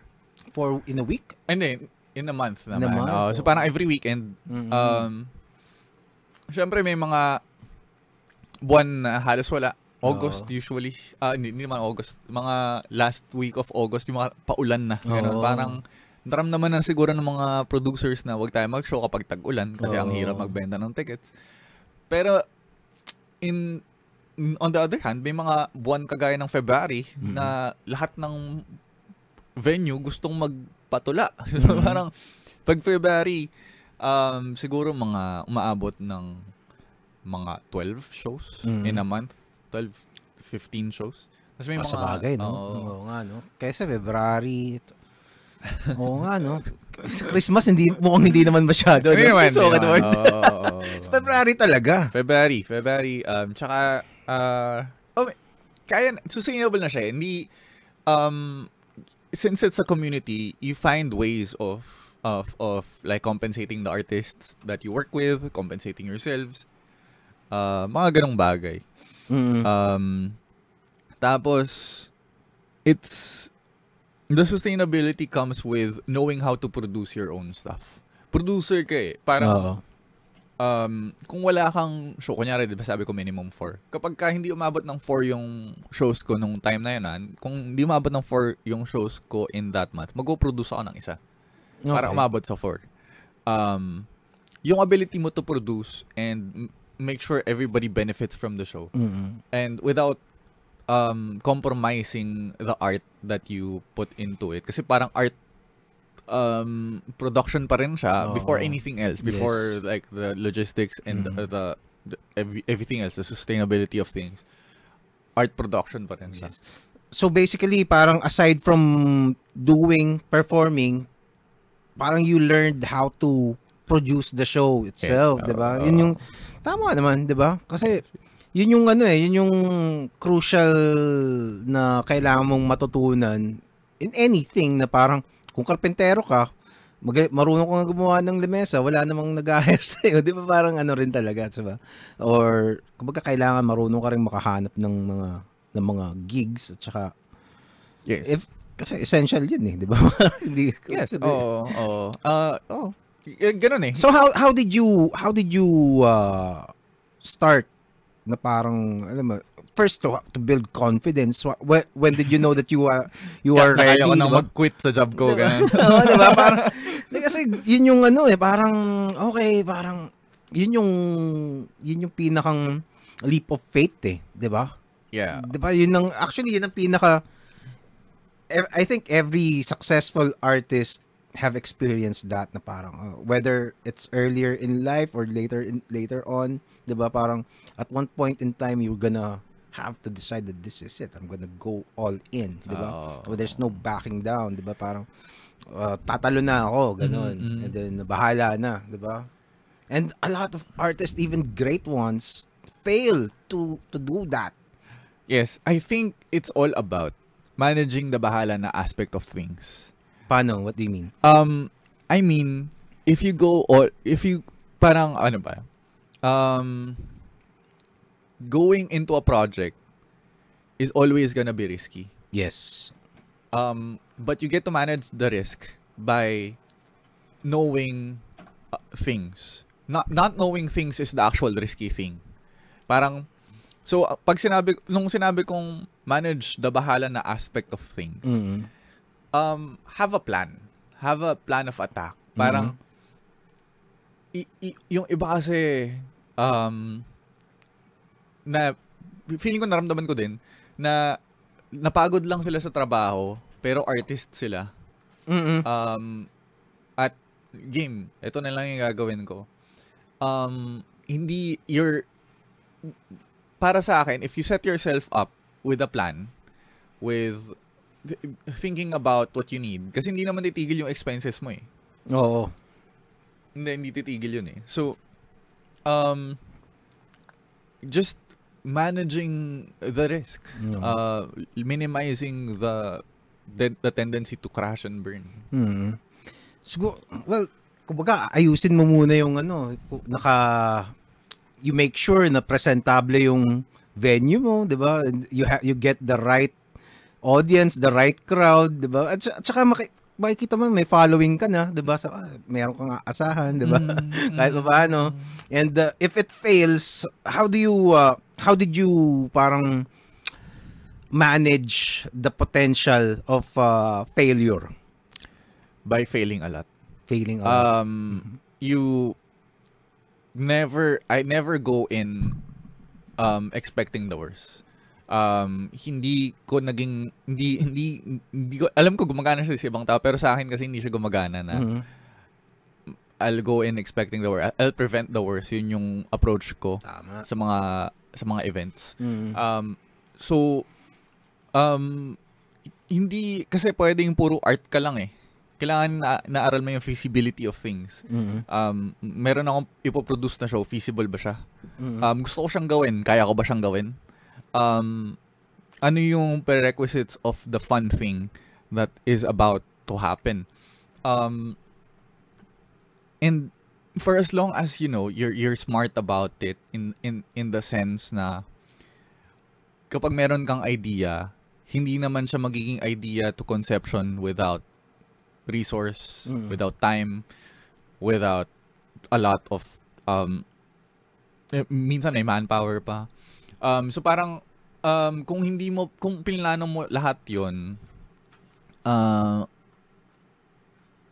kaya mong kaya mo nang bawas-bawasan yung tendency mo to fail. And nung sinabi ko naman by failing a lot, it doesn't necessarily mean you have to crash and burn. You fail in, in small hits na parang in every event naman, I'm sure lagi mo naririnig, la- in Oo. every event, no no event is perfect, diba? Mhm. And yung mga failures na yon, you just, you know, keep it in and learn from what happened there and just be involved. Just being immersed in the production side of things, how art production goes. Tapos, if that certain aspect fails, Mhm. ini isipin, i-process mo siya. Um, even if it doesn't happen to you. So, kunyari, umatan ka ng show, Oo. tapos sumabog yung ilaw. Okay. Tapos parang, as an audience, you're also an art producer. So, isipin mo na, bakit sumabog yung ilaw? Anong nangyaring, is it part of the show? Maybe it's part of the show. Ah, okay. Um, pero, kung ako yun, kung ako yung nandun sa show na yun at sumabog yung ilaw, Mhm. At kaya kong tanungin, kaya kong alamin kung bakit sumabog yung ilaw, alamin ko. Mhm. Or kunyari, bakit um, nasira yung mic, Mhm. um, yung mga failures na yun, it doesn't necessarily have to happen to you. Mhm. But you can learn from it. Oo. So, yun eh. It's, it's, you know, it's not a sexy answer na parang there's, there's, you know, a magic trick to, to Oo. being sustainable. Basically basically trial and error and learning from the from uh, whatever comes uh, the Yeah, oh, Diba? whatever perceivable failure, learn Mm. from it. Regardless if it happens to you or other people. and and also uh yung nabanggit mo kanina yung fear di parang essentially parang fear fear of failure eh parang yun yung yun yung nakaka petrify sa eh na parang hindi ka makata hindi ka makagalaw di ba and uh, ang kasi we always think of the worst. Yung sinabi mo kanina you just think of the worst. Uh, pero most of the time naman if you really think about it di ba? Yung mga worst things na pwede mangyari na inisip mo wala hindi naman nangyayari talaga eh. Di ba? Mm, Para, wag ka parang, ah, let's say, siguro worst case scenario, biglang umulan at makidlatan yung makidlatan ka sa gitna ng gig, 'di ba? 'Di ba? Ikaw yung producer, 'di ba? Which is di naman nangyayari, 'di ba? Ano bang probability na mangyayari 'yon? So so ang isang sinabi nung ano eh, I always remember this. To uh, to prevent yourself from from uh, fe- to, to protect yourself from fear of failure. Parang you ano ba sinabi niya? Nag uh, kumbaga parang tanggapin mo na pwedeng mangyari 'yon. And the, pag nangyari siya pag halimbawa nangyari siya, bo, kunyari pumutok yung ilaw, 'di ba? Mm. Parang parang you, you be okay with it. Na Yeah. okay, pumutok yung ilaw, 'di ba? Okay, that's fine. Hindi naman ano, hindi naman ako ginulpi ng mga ano, hindi naman nag-stampede, 'di ba? Mga ganyan. So, kumbaga parang eh, kumbaga be okay with uh, kung ano yung kinakatakutan mo. Let's say ano nga, ah kumid nakidlatan yung ano, nakidlatan ka. okay lang sa akin makidlatan, parang ganun. Okay, a, mo- mo- a more uh, feasible na scenario. Let's say nag-back out yung talents mo, yung mga, Ah. 'di ba? Pwedeng nangyari, big, biglang naging primadonna or whatever. Oh. o kaya may emergency, mga ganyan. So, you can be ready for it. Kumbaga, ready ka na emotionally eh, na parang ganun. So, tapos ngayon, pag nangyari, okay lang. Parang mas ma- mas mahina na yung dating. And also, uh, work your ass para hindi nga mangyari yon. So, kung, kung, kung, posibleng pumutok ang ilaw, i-double check mo Yes, prior yes, mag I- ano, yes. diba? I get you. I get what what, what you're saying. Ang Mm. akin dun, um, siguro ito natutuhan ko rin sa kay kay Sir John Jong at sa, sa sa teatro to begin with na Mhm. kapag may nangyari, you react to it by pushing the story forward. Ah. So kunyari, hindi dapat siya madadapa sa eksena na to, pero Oo. nadapa na siya eh. Oo. So, anong gagawin natin? Hindi natin pwede sabihin, cut, ulit yung eksena. Mm. Walang ganun sa teatro eh. Oo. So, you you assess Mm. and you see how you react to it and then you push the story forward. And I Mm. feel like ganun ko rin in-approach yung event production. And I've Yeah. always loved collaborating with other people din naman eh. Na Yeah. parang, okay, this happened. Um, what, what, what can we do? Yeah. Um, paano natin, uh, ano yung sa tingin mong approach? Or this is what I think we, we could do. What do you think? Yeah. Um, ako, I never find comfort in expecting the worst. I find comfort in knowing that whatever happens, merong kang pwedeng gawin. Oo. And yung comfort na yun is is knowing that I know how to collaborate with other people and I find joy in it na I can trust that the people who I'm working with Mm. will be involved enough in putting out a fire if a fire happens. Mm. If it doesn't happen, edi, let's go. I Um, in- ang laking bagay kasi if you can avoid thinking about potential fires. Yeah. you know, just focus on building the show instead of, um, you know, preventing potential fires, which is also important. But that's beside the point at best. No. Well, isa, isa, isa pa siguro is ano, well, basically what you're saying is competency, 'di ba? Mm. Build compe- build competency na parang your your ability to to improvise, 'di ba? Yeah. And adapt sa mga mangyayari. Mhm, mhm. Essential 'yun sa ano eh, sa mga if you want to go kumbaga siguro 'yun ang isang kailangan mo na when you when you are about to take that leap of faith nga, 'di ba? It's important that you have you are confident enough in your abilities to catch yourself if Yeah. nobody else will catch you, 'di ba? Uh, yes. Yes and no. Okay. Ang ang approach ko dyan ay at ah, sobrang nag-agree ako doon na if you're confident enough. Mm. Um, kasi kapag ka ineliminate mo yung risk, Mm. Hindi, hindi ka magsa-start eh. Hindi ka magsa-start na mag jump into it. Mhm. Kasi the reality of things is that there will always be risk. Yes. And hanggat hindi mo yun, hindi mo tinatanggap na there will always be risk, Mm. you will not jump into it. Parang hanggat, hanggat risky pa to, hindi ko to gagawin. Oo. Um, pero para sa akin, ang risky lang naman kapag ka you're jumping into something you don't know. Eh. Or, Wala um, kang alam talaga, zero. Oo, kung hindi mo alam kung ano yung gagawin mo, kung saan ka lulugar, kung um sus- do yung sustainability of things. Mm. Ah, yun lang naman eh. Um at saka kung gusto mo talaga siya, ah hindi Hindi siya passing fancy. oh, Di ba? Kailangan, kumbaga parang you can, uh, kumbaga make it a part of your life somehow, di ba? Yes, yes. Oh. Or, kasi yung iba, like, like uh, in our cases, di ba? You, sa, sa spoken word, sa poetry, di ba? It's, Mm. it's a lifestyle for you, di ba? is, it Parang is, it's a, kumbaga, parang rock and roll yan para sa'yo or Ah. sa hip-hop, hip-hop Yes, yan, yes. di ba? Ah. Sa akin naman, yung, yung uh, illustration, di ba? Yes. Parang, I spent uh, uh, ungodly amount of hours studying, even while working. Yes. The best uh, way to study is to actually do the task, eh, di ba? Di To, to, to- study poetry is to actually write poems, di ba? Yes, Mga yes. Ganun. Pagka natanggap mo na na this is something that will be all over your life. Oo. um enough na yun eh. Uh, Mm. Kasi yung um, appropriate fear and obsession sa isang bagay, Mm. uh, um, it's enough to make you do things Mm. Um, that are crazy enough or um, that are ambitious enough um, to to plan, to execute. Yeah.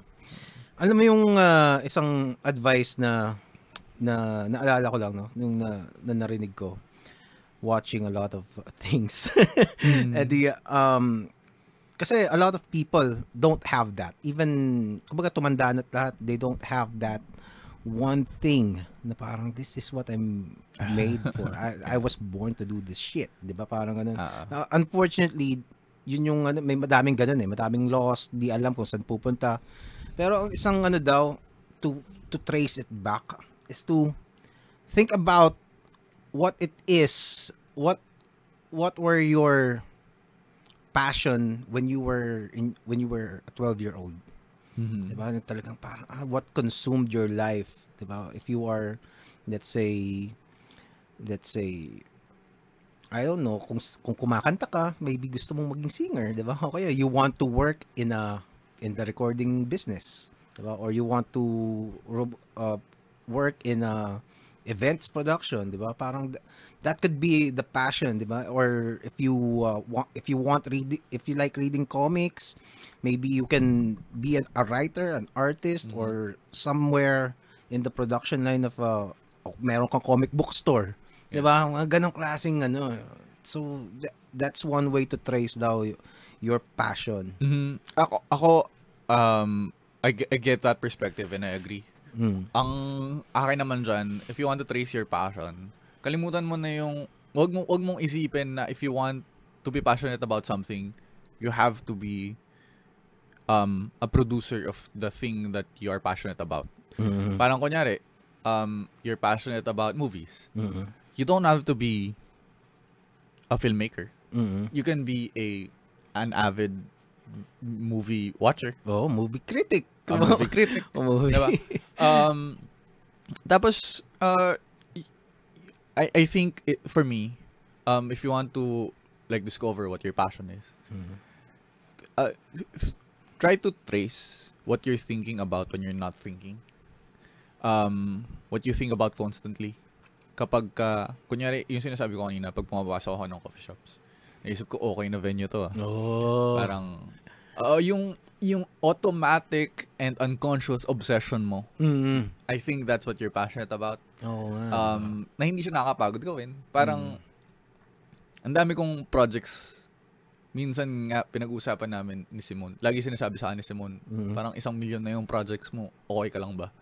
Parang ganun. Talaga. um, kapag ka kasi art project siya, hindi siya nakapagod for me eh. Mm-hmm. Na, sa totoo lang, kapag mas pagod ako, mas gusto ko mas marami yung projects ko. Kasi, Oo.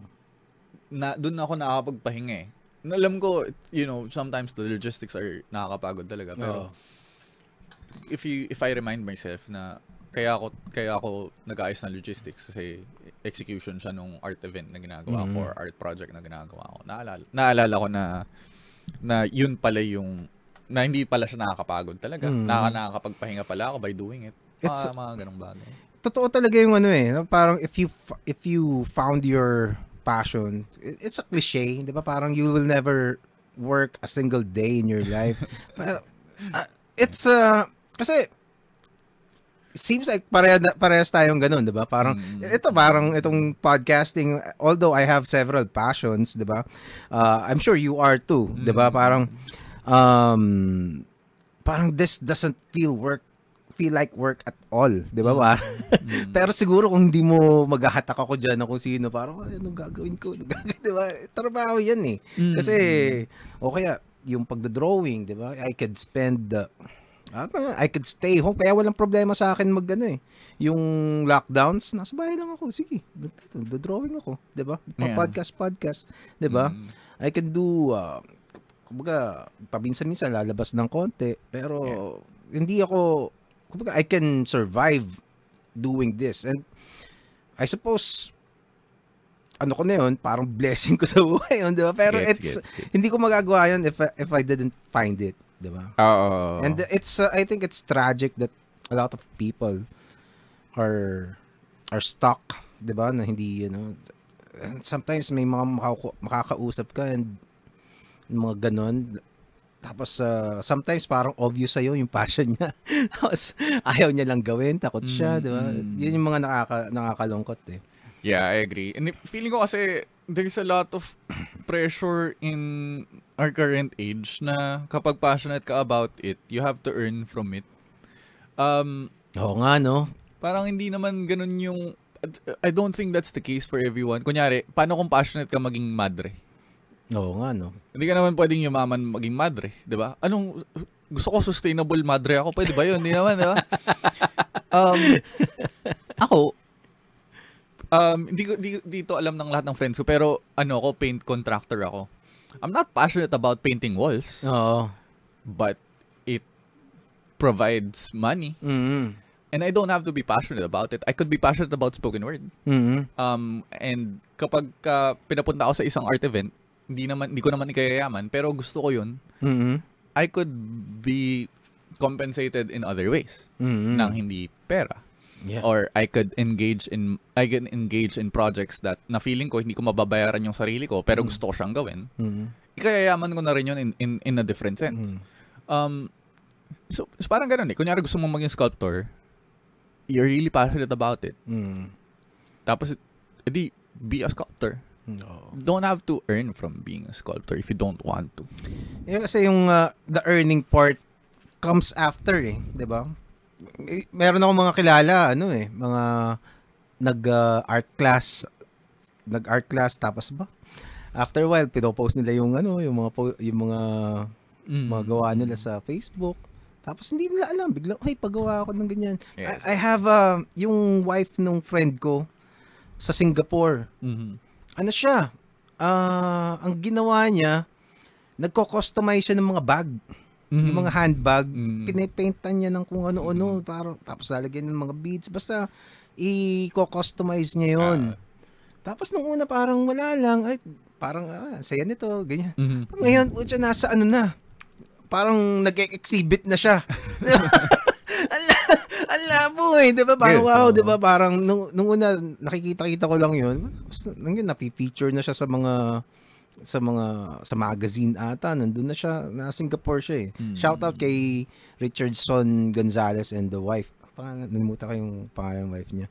Pero it's it's amazing, 'di ba? Yes, oo. Kahit nga yung mga ano eh, mga ibang director ngayon, meron akong tropa dati nung nauso bigla, 'di ba, mga late 2000s, nauso bigla yung mga pagbili ng DSLR, 'di ba?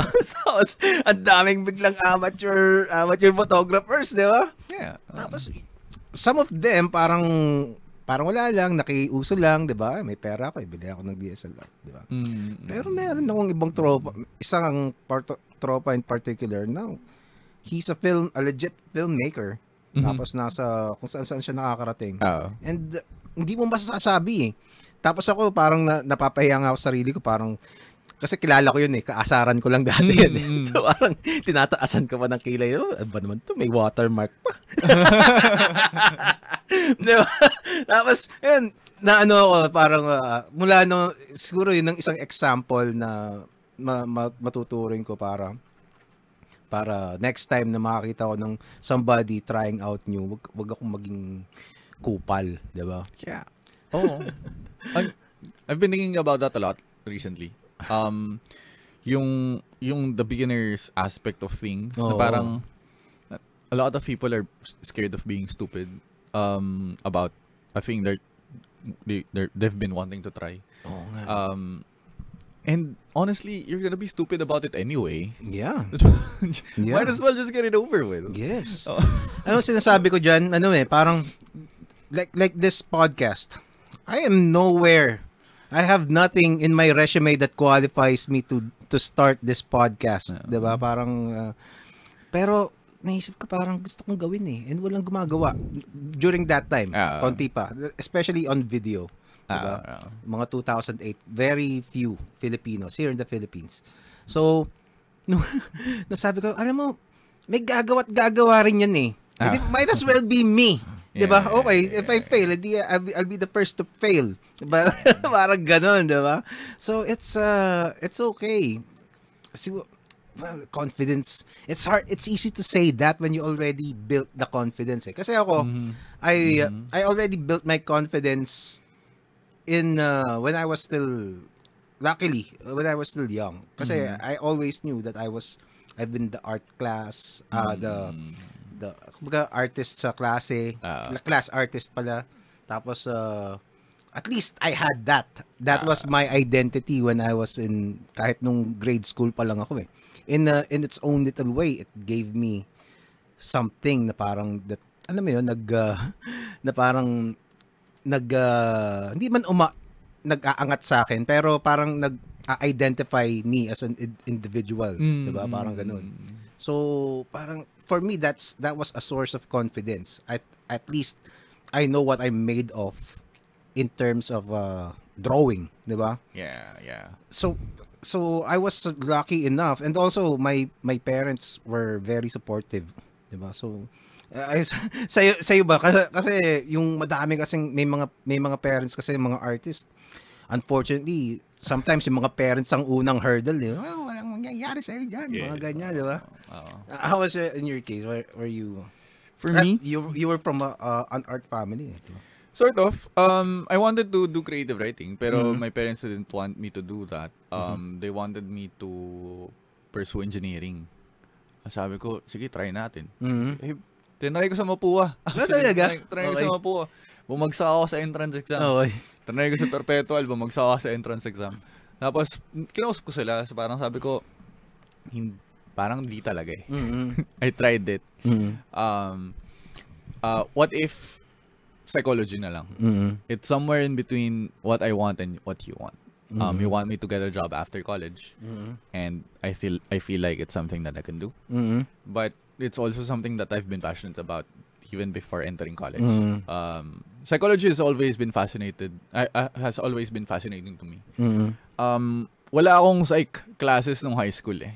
Oo. Oh, um, hindi hindi ko siya inaaral eh. Inaral ko siya mag-isa ko. Mhm. Um, wala akong teachers nung high school. Pero pero may mga textbooks ako nung nung psychology nung high school ako. So parang I've been always hindi ko siya ni- niisip na ah, magiging course ko siya nung college. Um, so parang andun lang, andun lang siya. Ah yung support ng parents ko hindi full pero hindi rin sila Hindi sila naka-block. Oo. Oo, Oo. okay. Well, similar din sa akin, yung hindi naman kasi gusto ng parents ko maging arkitekto ako eh. Diba? Ah, So, ganun din siya. Parang more or less the same. Parang we compromised. Although I thought before I was really gonna be an architect until later on parang well, a lot of things happened then parang life uh, kind of maneuvered, 'di ba? So uh, long story short, hindi ako naging arkitekto.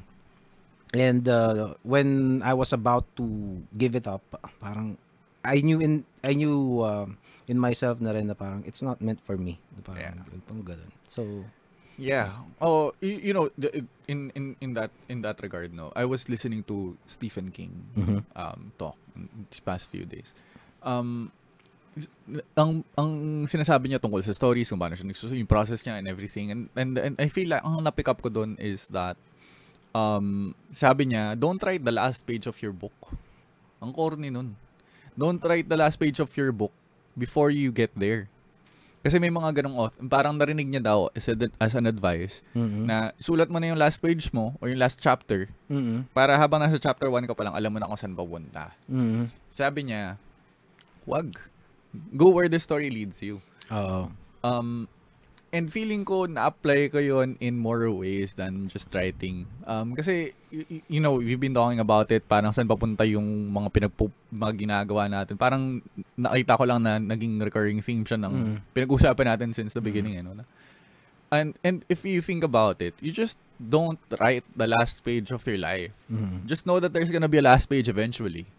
And that you're going towards that. Mhm. Um, kung inisip mo na gusto ko in my 60th year, meron na akong 3 million dollars tapos meron na akong tatlong libro. Mhm. That's writing the last page. Eh. It's not goal setting. Okay. Um, at least for me. Mhm. Goal setting for me is knowing what I currently want Mhm. and making sure that if something arrives um, that is, you know, interesting to me, at least ang kaya ko lang ng SS, kasama ba siya dun sa, kasali ba siya dun sa, um, sa, sa point na gusto kong mangyari sa buhay ko. Mhm. Um, oh, parang ganun. Hindi, hindi, hindi siya, hindi siya, la, hindi siya, na, hindi ako na-derail sa anong gusto kong gawin. Oo nga, no? Tapos, ah, ang ah, siguro lalong magiging last page yun kung after you get you ah, you yung ini-imagine mo na mangyayari sa'yo, hindi mo na alam kung anong mangyayari after. Oh, diba? Yung ini-imagine mo hanggang doon lang. Yeah. Diba? oo, oo, Kasi parang merong isang ano eh, merong isang merong isang narinig din. Uh, it's uh, tawag dito uh, Diyan nawala yung thought ko. I, I lost my train of thought. Uh, something about never mind, never mind. Naliwa- nawala eh. Mm, okay lang, okay lang. Anyway, so Oy, Clyde Deepos, what's up? Si MC Shekel. Um, ano yan, uh, one of the rappers from from uh, Binyan. Ah, Anyway, siguro ano pa bang pwede natin pag-usapan? Pag-usapan natin yung mga current projects Ayan, ngayon. You were you were you were telling me about Pita ba or something? Ano? ano sasabi ko kanina? Ah, meron akong libro na yan, yan, yan. ah, ginagawa. Ah, siguro ah, pwede akong magbasa ng ilang pyesa. Yes, Ah, sige, yan, sige. Of course. Um, Teka, ready natin mga camera, ha? Teka, para maganda. Ah, habang inaayos mo dyan. Ay, ba yan? Split screen pala yan. Teka, meron pang isang camera eh. Nasaan yun? Oops, sorry, sorry. Ayun, okay. To, to, to, to, to. Yan. Para dalawa yung camera natin. O, game. Yan. Oh, sige, sige, sige, sige. Let's see kung uh, if it works. Okay, okay. Game. Okay. Uh, ang pamagat ng piyesang to, ano, um, yung libro ko pala, it's called Dwelling Place. Um, ayan. Tsaka dito.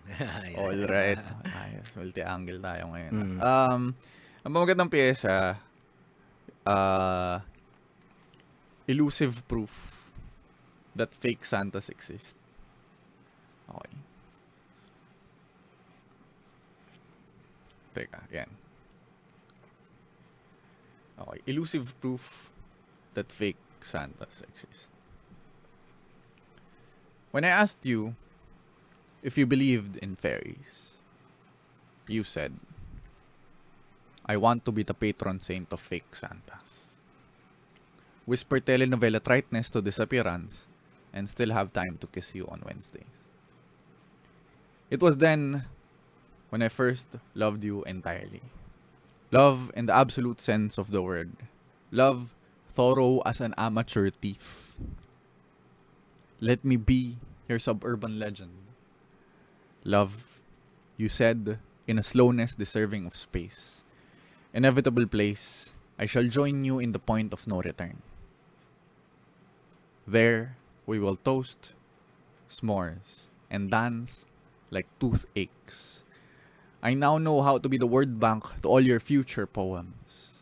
Awash your pretend tears. Everything's a metaphor. Allow me to be in it, a willing lullaby. Sing me. Yan. Yun yung pyesa. Wow. Elusive fake Santas. Ano yun? Dance like toothaches? Toothaches. oo. ano? Sakit nun ah. Whatever it is, Wow, right? oo nga. Oo, diba? Oo. Okay. Stig. You wanna do some more?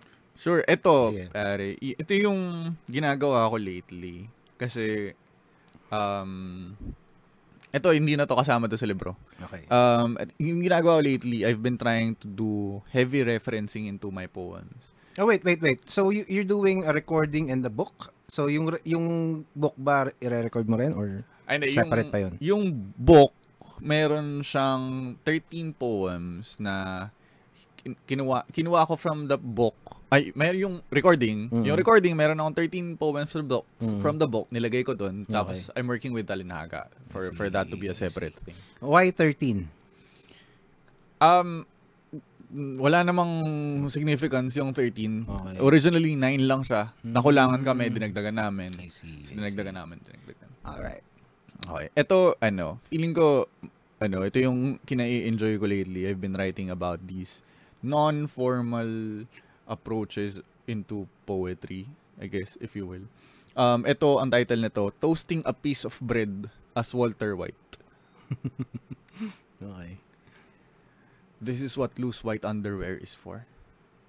To know, I have lived long enough to know, butter on hot bread makes for a nice smell. And a taste that doesn't fit. In a moment, you will be far more interesting than every slice in that airy plastic bag you came from. I am the lord of you. And as you bear witness to all the flies running circles around you, and what you will become. It is I who will be watching. I don't even like you, but I don't trust toasters. How in a ding and click it presents you exactly as expected. The plainness stripped from you like an ephemeral flower. This is why the French toast in pans. It is slower, condescendingly fragrant and uneager. You dip and burn and emerge ingloriously after a 90 second absence. You mock me as I leave you in an empty table, waiting, pretentiously carrying nothing but air. Bang level. Bang level yung writing man, ha? Uh, toasting a Mm. piece of bread as Walter Mm. White. Uh, Hmm. Hmm. It's ano, uh, kasi I also I also write pero yun nga lang y- yung graphic novel and sometimes I incorporate poems. Mamaya papabasa, papabasa ko sa yung mga poems ko. Sige, sige, sige. pero uh, tell me what you think about it lang, no? Pero Mm, sige, sige. uh, it's a from what I'm hearing right now, parang it's a it's a different ibang klase yung liko eh nung nung nung thought and uh, and, uh, siguro this is a another question siguro Mm. for for other um uh, kumbaga gusto magsulat Mm. 'di ba so how do you uh, how did you Ah, w- teka, teka. How do I ask this question? How did you, uh, um, kumbaga parang napalawak yung vocabulary mo, yung mga ganyan, uh, to choose, how, how would you know to, which word to use, yung word, uh, choice of words mo, mga ganun. Mm. And, uh, By reading a lot. It's not a, ano, a revolutionary answer. no. It's just, you know, um, inhale, inhale twice, exhale once is Mhm. the is the mantra I subscribe to. Mhm. Um, produce, consume more than you produce. So if you want to produce a lot, then consume a lot. So, um, so you, uh, you, you constantly read talaga? Every day. Wow. Um, I can't get enough of it. Um, and Mhm. I don't, it's not a chore to read for me. Mhm. Um, I enjoy reading poetry, Mhm. and by doing it, uh, I grow. Mhm. Um, may mga nagsasabi noon na ayaw nilang masyadong ma-influence yung writing nila kaya hindi sila nagbabasa. Mhm. Kasi nagagaya nila. Oh. Pero, hindi, I, feeling ko once upon a time, nung, nung bata ako, na, naisip ko rin yun. Pero, hindi kasi siya, ganun, hindi siya valid point eh. Mhm. Na, ayoko ma-influence, ayoko siyang gayahin, hindi ko siya babasahin. Mhm. Imposible mo naman siyang magaya fully unless intentional eh. Yes. Oo. Diba? Mhm. So, consume more. Mhm. Uh, sabi nila, the duty of a poet is to never run out of words. And sometimes people interpret that interpret that as dapat marami akong alam na words. Yeah. And I think that's wrong.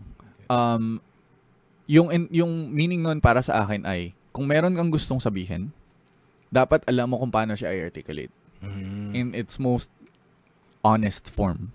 Yun. Tama. Oo.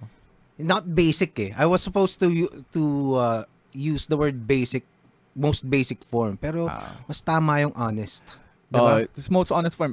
I don't, oh, tama. Parang hindi siya basic eh. Kasi Oo. if it's basic, it's, um, um, it's plain Oh, or, pinapasimple mo lang, 'di ba? Hindi simple eh. Sometimes Mm-hmm. hindi sometimes may mga bagay na hindi kailangan sabihing simple, eh, na talagang komplikado siya, yes. 'di ba? oo. 'Di ba? 'Yun yung that, that, that I suppose that's how you choose the right words to say to include in the in the piece, no? Yeah, oo. Um, kaya rin, kaya rin may mga words that essentially mean the same thing. Mhm. Ba- pero iba yung dating nila eh. So, parang, kunyari sinabi mo, stop and halt. Mhm. Essentially, it's the same action, di ba? Oo. Pero iba yung iba yung dating ng stop, iba yung Mm. dating ng halt. Oo. Iba yung even if you translate it, kapag sinabi mong tigil Mhm. sa stop, Mhm. iba pa rin yung dating, 'di ba? Mm. Or wag or Mm. whatever. Um Mhm. so yung yung never run out of, never, never running out of words is an, a skill that you develop by Mhm. um knowing how other people do it Mhm. as a human skill. Na parang how Dean Young does it, how Vim Nadera does it, how Lord De Vera does it. Iniisip mo na, ginawa ni Lord De Vera tong libro na to. In-enjoy ko siya the first time. The second time, kapag kinokonsume ko na siya, inisip ko na, paano kaya niya ginawa yun? Yun. Kasi it fascinates me. Di ba? Oo. Yeah. I- that's uh ito yung lagi ko kinukwento eh the, dito sa the, sa podcast the parang I started comics because um once upon a time when I was way younger I read a Pugad Baboy comic book and that it's very different from the the Mm, previous mm, comic mm. books that I that I've read na Mm, parang mhm. dito yung ibang mga mga funny comics na di yung funny comics mismo ah. yung mga nakaka yung mga comedy comics na napanood na nabasa ko I know they're the intent to make you smile, Yes. to entertain you and make you laugh.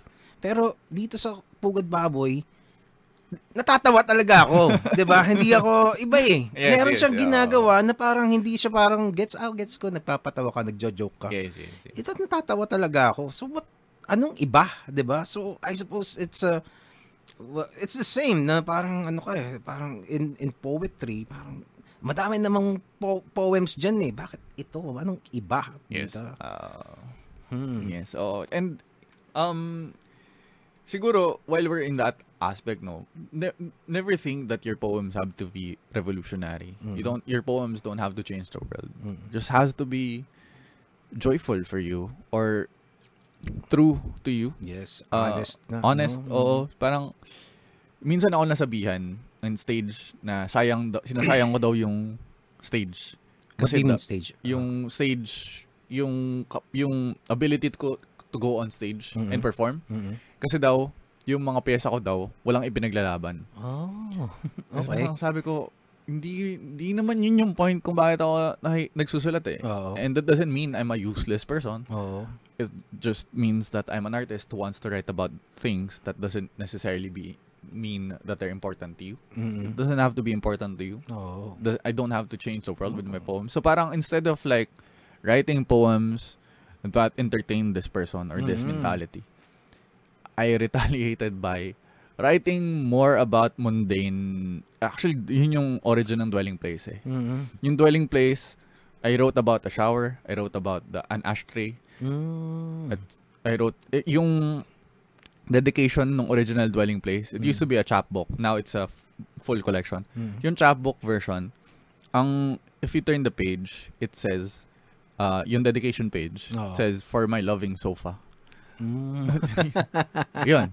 It- it's you know, you don't have to pressure yourself into being a hero or like a Yeah. martyr. You just have to be an artist if you want to be an artist. Don't you don't need to be a narcissist about it. 'Di ba? Parang Yeah, parang diba? wow, this is a ah, ako lang ang hinihintay ng mundo, 'di ba? My input will save the world. Well, I, I get nothing against uh, people who try, 'di ba? Pero sometimes uh, different people it's not for everyone. Like, katulad katulad ko, 'di ba? Parang sometimes I talk about things, sometimes I talk about jacking off. 'Di ba? 'Di ba? So it's ano eh. It's uh what what you feel. I'm sure there will be times that you're gonna be writing about uh, more so more socially relevant issues, And I do, diba? yeah. Diba? And I do pero not, not all the time. That would be your prerogative when. Yes, exactly. Diba? Kasi it has to be true. Yes. So kung hindi, hindi if I'm not in a world-changing mindset at the moment, Mm. I don't have to write a world-changing thing. Yes. So, kasi if pag pipilitin mo, maybe you would maybe you just uh, kumbaga may, makikibandwagon ka sa isang idea na popular, 'di ba? Parang ako ay uh, uso to, parang trending to, 'di ba? Parang oh sige, bash natin sige ito. Oh hindi, dito tayo sa team ganito. Yes. And then later on, kasi kung, kung if you just gonna jump right away and then later on you gonna you gonna realize eh, hindi parang after learning more about the topic, so, hindi Ah. pala ako agree doon na. Oh, man. Di ba, may, di ba dati, I was ano eh, may mga ganong uh, times ako when I was uh, younger eh. Parang I was trying to write a song about ganyan. Tapos po, hindi, ganun, hindi pala ganun, ang pa, mali pala yung pagkaintindi ko. eh. Hindi pala sapat yung nalalaman Yeah, ko about it. So that could be a danger. Well, not really a danger, but uh, parang you're gonna feel stupid for yourself pag nangyari yun. At least that's how I felt. Yeah, oh, kasi it- it's easy to forget how to be joyful about the thing that- that you're doing. Mm. If you're doing it especially to be sustainable. Or Yeah. like, kung gusto mo, kung meron kang goal na, I want to write X amount of poems in a year. Tapos, minsan, ang daya mo nang nasusulat na tula and you forget na, oh, this is a wonderful thing that I'm doing. Yeah. And I forget that it's a wonderful thing that I'm doing. And so and the, your body of work is also basically a biography of your life. A little bit of Diba? you in each Diba? So- thing you write. Yeah, Mm, yeah. diba? Parang this is how I feel right now. This is uh this particular year I'm more uh, alam mo yun, wow, more mas aktivista ako ngayon or more Yeah. And like, kumbaga, nasa philosophical stage ako or whatever, di ba? Yeah, which is not to say it's a confessional that what you're writing is a confessional of what you are Yes, right now. No, it's a it's a reflection of your current yung ang nag-produce nun yung utak mo. Mm, state of mind, would you say? Oo, I guess yeah, yeah, oo. Mm. So kunyari, yung character mo ay war freak. Mm, oo. Doesn't necessarily mean that you're a war freak. Oo. But how you created the war freak is a reflection of your perception of what a war freak is. Mm. Or yung subtleties niya. Um, may may contribution yung current mindset mo dun sa yung current state of mind mo dun sa character niya. Yeah, that that's what I love about poetry eh. Kasi it's so it's uh it could be very abstract and sometimes very abstract but sometimes very simple, 'di ba? Na parang Very ito 'yun, specific. 'di ba? The this mouse is black, 'di ba? Yes. Oo, Parang oo, ganun. oo, oo, oo. Mga ganun eh. Tapos pwede mong, ah, ano yun? I don't know, maybe some, uh, to, uh, to the right context, this mouse is black could be poetic. Yes. Di ba? Oo, ah, um, ang, ang ganda niyan kasi yung specificity, yung yung ano ba, yung complexity and the specificity of things Mm-hmm. is where poetry is. Mm-hmm. Kunyari, um, you are very fascinated about the black blackness of the mouse. Mm-hmm. They use it as a device. Mm-hmm. Tapos, and use how, w- parang anong nagagawa ng mouse Mm-hmm. kapag ka nagkamali ka ng click Mm-hmm. or kung masira yung yung left yung right click mo at Mm. ma- mabawasan siya ng ng capability 50% of what it is Mm-hmm. uh y- you know you sort of open a rabbit hole for yourself Mm-hmm. and jump into it and see if it's comfortable and if it is then write about it Yeah. it's it's so specific but you open up a fascination towards it and then you write about it Yes. And that is a very, that is the, yun yung talagang talent ng, yun ang talagang kawirdohan ng mga, ano, ng mga Yeah. makata, di ba? yeah And it goes with uh, every art form, 'di ba? Kasi if you're a songwriter, then you are you you write poetry, you just uh, put music in it. So uh, some people are better than the others, of course, 'di ba? And uh yeah, kung uh, kung illustrator ka, the same thing. The same abstract thinking process could be applied. 'Di ba? Yun nga ano eh, yung this is not a pen, yung painting, 'di ba? Ah. Oh, wow, this is not a pen. Tapos nagdedebate sila. Yeah, yeah, yeah, yeah. Ang galing eh. Um, siguro isang tanong ko pa about about uh, poet poems and poetry. Mm. Uh, for in, kumbaga, mga interested people.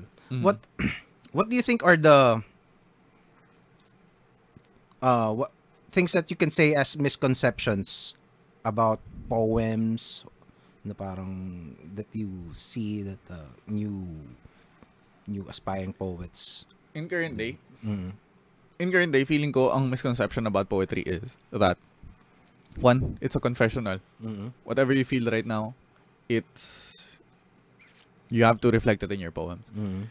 two it's for as long as it has a poetic musicality it's Mhm. poetic it shouldn't be like that What, how do you describe uh, poetic musicality? um yung yung nag-abuse ng ritmo ng ng ng cadence ng sukat at tugma Mm-hmm. um kunyari tutula ako mahabang mahaba upo ako tapos na po Mhm. is a, is a is a is a very far-fetched example of it but Mhm. a lot of people still do it na parang for as long as I commit to a, a long string of rhymes I am being poetic Mm-hmm. pero hindi eh. If you're not being poetic, you're not. Um, which is not a wrong thing. I- i- hindi lang siya, hindi mo lang, hindi mo lang siya pwedeng sabi, i-package as poetry if it's not poetic. Yun Mhm. yung, yun yung sinasabi ko sa mga ilang student, sa mga ilang students ko, um, in, in poetry workshops. Um, kapag ka maganda yung declamation mo, ang ganda ng declamation mo, ang ganda ng speech mo, ang ganda ng monologue mo, Mm-hmm. pero sinabi mong tulayan, Okay. hindi ko siya ma-appreciate as much as y- you present it. Kasi parang ang analogy niyan ay sobrang sarap mo magluto ng lomi. Mhm. Tapos sabi mo, ito, lugaw.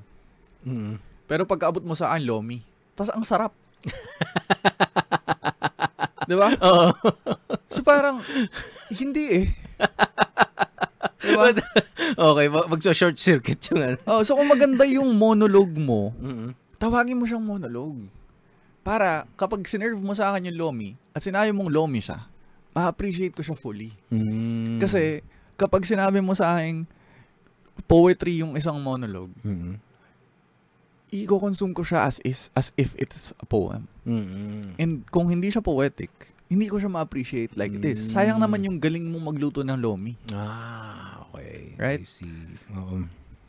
Hmm. Yun lang naman. Yun yung sa tingin ko, kailangan pang um, bigyan ng attention ng mga sumusulat ng tula or nag-aaral ng tula ngayon. And I feel like medyo yun yung nagiging growing misconception eh na parang How about naiiwan yung poetics. How about yung mga kumbaga yung mga paggamit ng mga mabigat na salita, 'di ba? Parang Yung mga, Diba? oo, yung mga kailangan mong isasaurus ng mga salita. Oo, mga ganun, 'di ba? Parang uh, 'di ba parang sometimes parang ay nakaka Do you uh, prefer kumbaga parang when when do you think those kinds of words are are supposed to be used? Of course, syempre magandang gamitin din 'yan, 'di ba? Pero yung kasi minsan yung honesty ma, ma- parang you have you go into the danger of uh, sounding ano eh uh, pretentious, Yes. 'di ba? Yun ang mangyayari sa iyo, eh, Yes. 'di ba? um, you use the words that are, di ba sabi, sabi, babalik lang ako dun sa sinabi ko kanina na, um, sabi nila, the duty of a poet is to never run out of words. Mm. And, if you try so hard to have a highfalutin word in your in your verse Mm. just for the sake of sounding grandiose Mm. you're not fulfilling your duty. Kasi hindi yun yung tamang salita eh. Mm.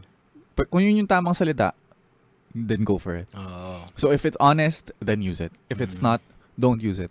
So parang una, ipaprioritize mo kung ano yung gusto mong sabihin Mm. and kung yun talaga yung salita. Mm.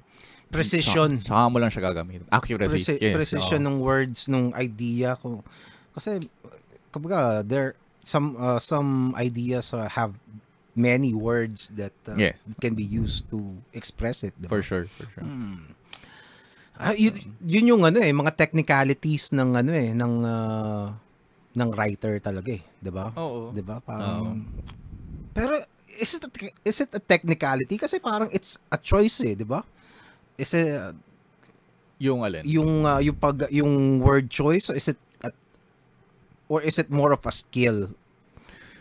Um, word choice, I guess, is a combination of taste, um, skill, Mhm. skill in the sense na alam mo na yun yung tamang word Mhm. gamitin kasi Mhm. alam mo kung ano ibig sabihin ng word na yun, ano yung Oo. potential niya, ano Mhm. yung ibig sabihin niya kapag tinabay mo siya sa ibang words. Oo. Um, so yun yung skill aspect of it. Mm. And third, um, yung basic vocabulary mo, ano ba yung mga options mo to Mm. begin with, 'di ba? Yeah. Ano ba yung yung um, mga paraan mo to accomplish what you're trying to say? Yeah. Now, I'm asking this kasi there are pe- even myself nung nung bata ako parang naghahanap nag uh, I'm looking at poems sometimes nakaka-intimidate yung mga malaking salita eh. So, sabi, hindi ko alam kung ibig sabihin nito, 'di ba? And uh, to me I'm I'm uh, I'm already familiar to the English language. Yes. So yung iba of course we can we also ha- have the option to syempre mag uh, gumawa ng tula sa Filipino, sa Tagalog or kung anong dialekto diyan. Pero um there are people who get intimidated. May mga ano ako na, may mga kilala ako parang ayoko niyan. Parang, so kasi they think that parang highfalutin words are essential Yeah. for great poetry, 'di ba? Which is uh, I, which I think is not really the case. It's never the case. Um, poetry is for me translating the inaccuracy. Ito yung ito yung intro ko sa lahat ng students ko sa lahat ng Mhm. workshops ko. Poetry for me is translating inaccuracy. You can say I like you, but that's not what you actually mean, right? Mm. Parang, I like you. So, ano, what do you mean? Mm. Um, you can translate in, that inaccurate statement by saying, by adding a little bit of poetry Mm. and saying, you are, you, I like you like the morning. Mm. And maybe you come a little bit closer to the accuracy of Yeah. things. Um, and you could add a little bit of more, a, a little bit more poetry by saying, you are the morning. Mm. Um, which essentially, if you take take a look at it, you are the morning, and I like you, are are both statements that are anchored to the same truth. Mm. The only difference is one is literal and the other is poetic. Yeah. So parang yun lang naman eh. Hin- hindi siya hindi hindi mo kailangang maging um m- maalam sa mga highfalutin words. Actually, it's never almost never the case. Um kailangan mo maging well-read Mm. first and foremost. Kailangan mo maging well-read kasi hindi ka hindi ikaw yung nag-imbento ng poetry eh. How, how do you practice? Kasi this is a ve- this is actually a life essential eh. Gumawa ako ng ano eh. I turned 40 last year. I'm, I'm Mm. turning 41 in a few weeks. Mhm. So um isa sa mga ginawa ko is uh, I created this uh this podcast series uh 40 life wisdoms at 40. Ah, okay, okay, yun yung ano okay. ko. Parang nakita ko. Oo, yan, 'di ba? oo. So, yung yung isang isang ah, segment doon, I forget the number right now. Pero kumbaga parang learn how to be articulate. Kumbaga parang as articulate as you can. Parang something like that. Hindi Yeah. ko na maalala. Yeah. So um it's I think it's parang in life, in work, Mm. in uh, to to establish a career for success, parang kailangan mong your ability to communicate ideas is very essential eh. It's For sure. very just the just the ability na to make sure through words make sure na you are in the same page who you are talking to is ang laking tulong nun. For sure. 'Di ba? 'Di ba? Kung if you're working with your a client, a boss or a collaborator, 'di ba? You- Being articulate is kumbaga kung meron ka nun may lamang ka, 'di ba? Yeah. So, uh, how how did you practice being articulate? Um by knowing that the duty of a, parang pabalik-balik doon no? Pa- by Oo. knowing that the duty of a poet is to never run out of words and nakakatakot yan for me kasi it's a great duty na mm-mm. palagi akong growing as a person palagi Mhm. mag-iiba yung perspectives ko palagi akong mag-iiba-iba yung mga nangyayari sa mundo Mhm. and if I don't know if I run out of words Mhm. it's scary for me to not be able to translate that in accurate feeling even for me to understand Mhm. kasi if I write about something, I understand it more. Kasi babalik ulit tayo dun sa binubuksan mong fascination eh, 'di ba? Mhm. Um if you're fascinated about it, you can write about it. But Mm. during that fascination, you learn more. So parang in that research process, even even in the writing process, you know that you re- slowly realize that, that that's how you appreciate uh, that that piece of um, information. Um, so I guess that's how I practice. But in practical terms, um, kasi parang yun yung mindset, di ba? Mm. To be scared about the great duty Mm. that is to never run out of words. Pero practically, it's just staying it's, it's staying the the the the mode staying in the mode of a reader Mhm. um whatever you need to exhale Mhm. you need to inhale twice so if you want to produce poems for every poem hindi naman literally no na for Mhm. every poem that you produce make sure that you've read two poems Mm-hmm. um parang ganon parang hindi ka talaga kasi nga hindi ikaw yung una da- dalawang bagay una hindi ko yung nag-imbento ng tula Oo. pangalawa hindi lang ikaw yung isang yung isang man, isang makata sa buong mundo Oo. so if you see that as an intimidating um thing parang shit hindi ako yung nag-imbento ng tula or shit hindi lang ako yung ta- yung yung yung poet sa mundo Oo. nakaka-cripple siya. But if you find comfort in that, na hindi ako yung nag-imbento ng tula, hindi ko Mhm. na kailangan isipin kung ano yung metapora. Mhm. Kailangan ko na lang aralin. Mhm. Or, hindi ako yung nag-iisang makata sa mundo, pwede ako magbasa. If I find fascination about the black mouse, Mm. probably somewhere al- around the world, meron ding na-fascinate about it. And I can see his perspective. Kasi iba naman yung mga binasa niyang libro, iba naman yung mga Mm. kinalakihan niyang tao, iba yung culture the niya. life experiences. Oh. So kapag we, we write about the same thing, Mm-mm. it's not gonna be the same thing. Yeah. Unless I intentionally copy him, which I won't Yeah. ever do. Yeah. Oo. So you you want to read the more poems? Ah, sige, sige. Sige, sige, sige. Um, siguro, ah, ito. Okay. Ah, let's read. 2000. Sige, um, hold on ah. sige, sige. Ah, so ito, ang pamagat ng pyesang ito ay um, ah, pray for the fish. Ulit, ulit. Pray for Pray. the Yes, ah. Okay, pray for the fish. pray for the fish. In my country, it does not snow. It heavily rains until we freeze. We curl up up inside our blankets, never mind where the water comes from. In my country, the children play under alulod waterfalls, and puddles of fresh water are made for fun. My country does not have a word to translate hello. We say, kumusta? And respond with, kumusta? Centuries of defense has taught us to check on our comrades' well-being on the first beat. I live in a country where we pray for fish and eat pig's blood. We don't cringe at the sight of balut. I mean, why would we? We take the insides of chicken, of chickens, and feed it to our children. Only then can we call it a barbecue. In my country, my neighbor calls me Iho. The other kids, Iho. Nanay is more than just a word for mother because everyone's mother is everyone else's tita. We refuse to call stranger stranger. Instead, we say, Kuya, I live in a mamser nation. Mamser. A resilient rice importing, supposedly exporting nation. Mamser. I live in a, va- in a country who overvalues the English language relation. Mamser. So go ahead. Tell me I have a nice accent for a Filipino, but don't bother telling me to shove it down my throat. Because it's already there. And I'm sorry that it's already there. In dismay, Ralph Lawrence Fontes says, English is the language of the future. No wonder the future isn't as bright as it used to be.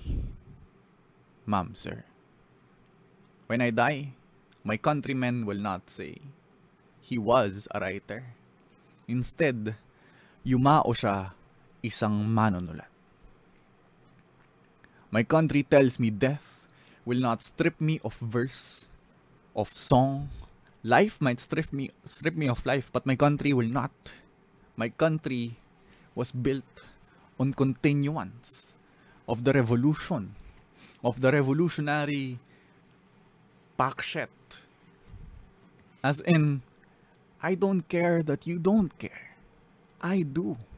My country does. Ako, ang anak pawis ng inang bayang pagod na sa kapapaliwanag. Nakasulasok sa dila ko ang tinik ng Ingles sa kada pangungusap.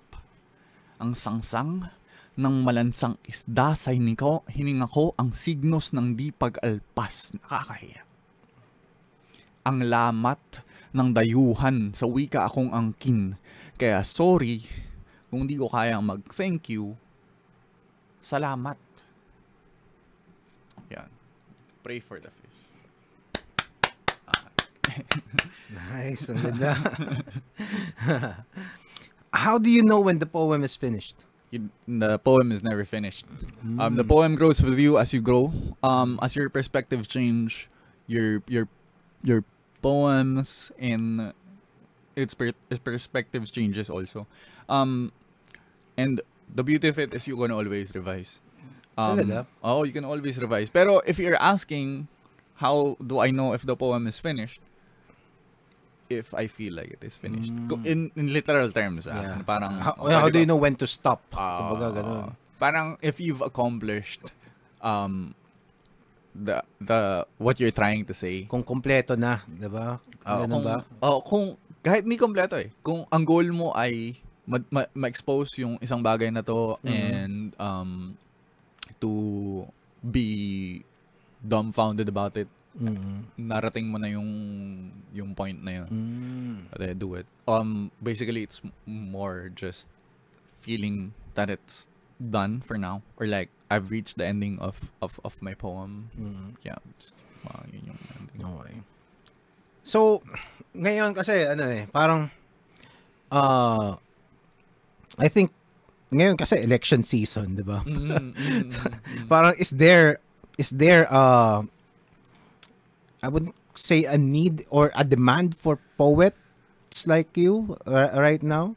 I wouldn't say there's a demand there uh, or, there's a need, uh, but there is an importance to poems, Mhm. uh, to poets, kasi Mhm. um, as as as well as there's always been a demand for poet Mhm. and poet poems and poetry kasi parang ngayong election season ang dami natin kailangan intindihin Mhm.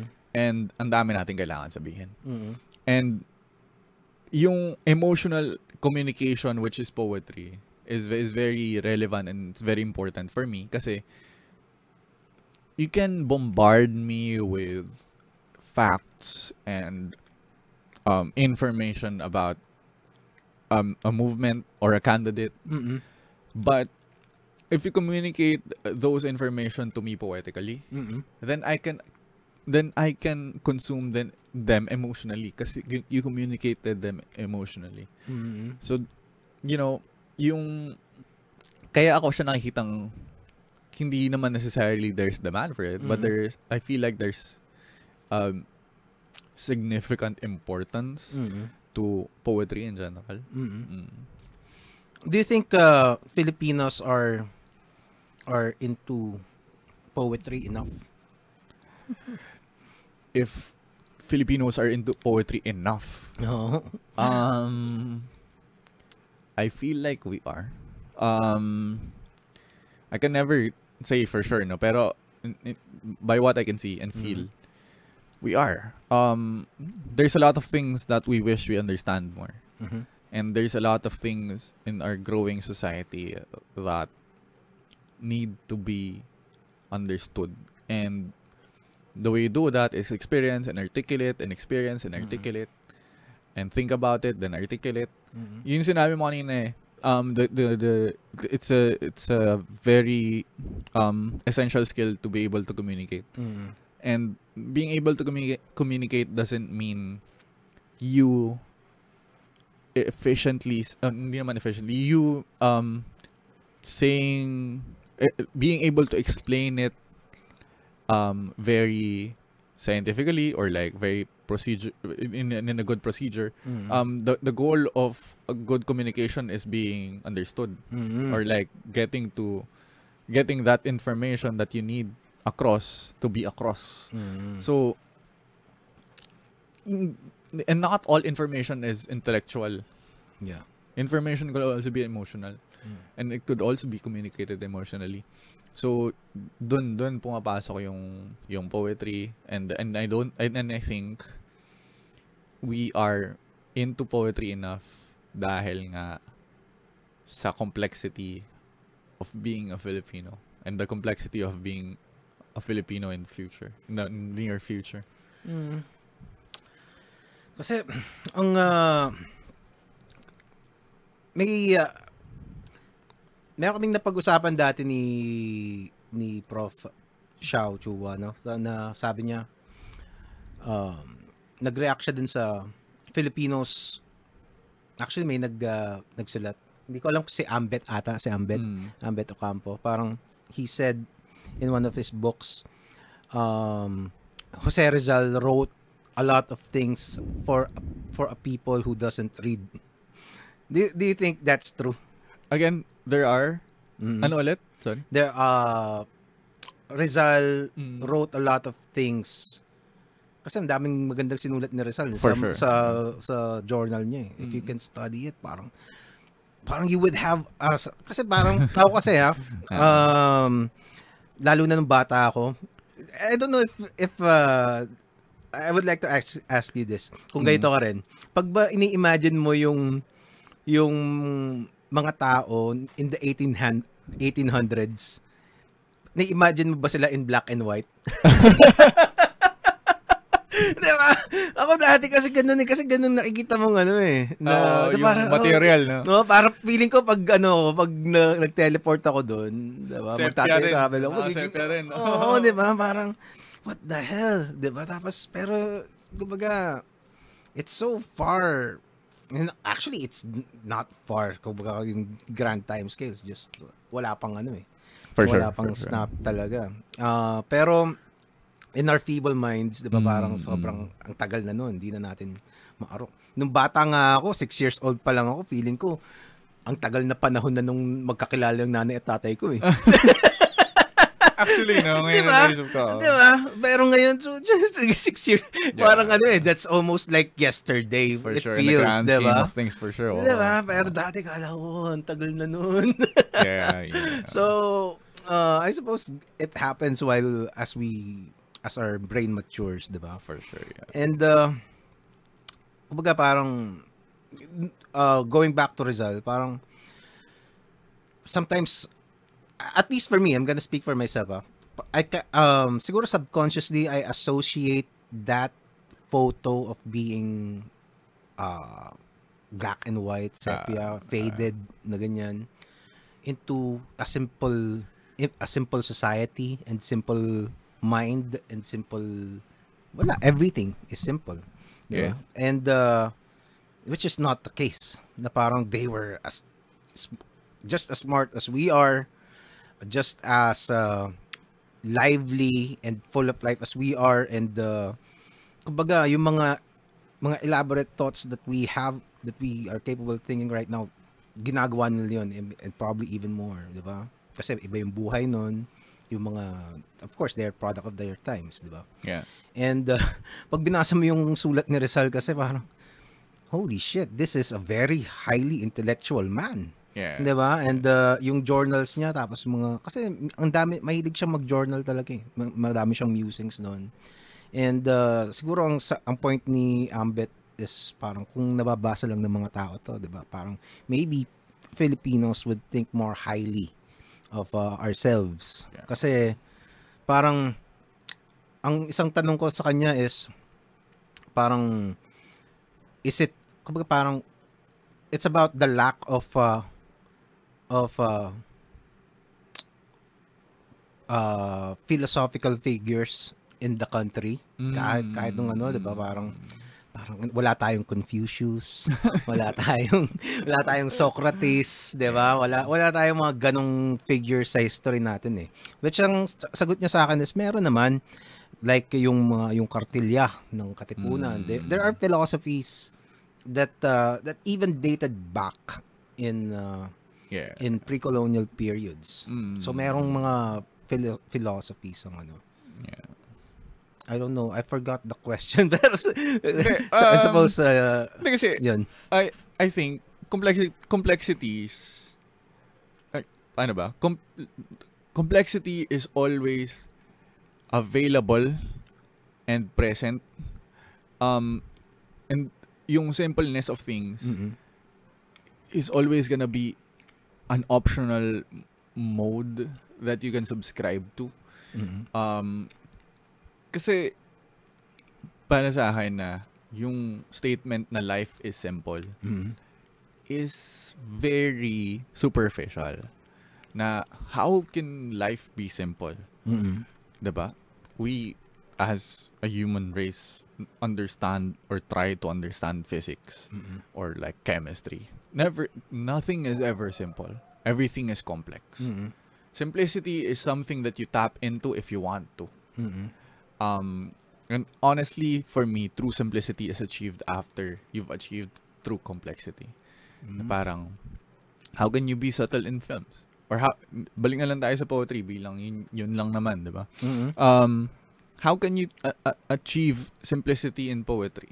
Mm. if you've understand if, if- you already understood the complexity of what it is Mm. um say something simply by knowing how to say it complex parang so yun yung yun yung I think my reaction towards the musings of um our our the the the, the, people who came before us the writers that came before Mhm. us na everything the complexity is always going to be available for us to Mhm. learn pick up and try to understand Mm.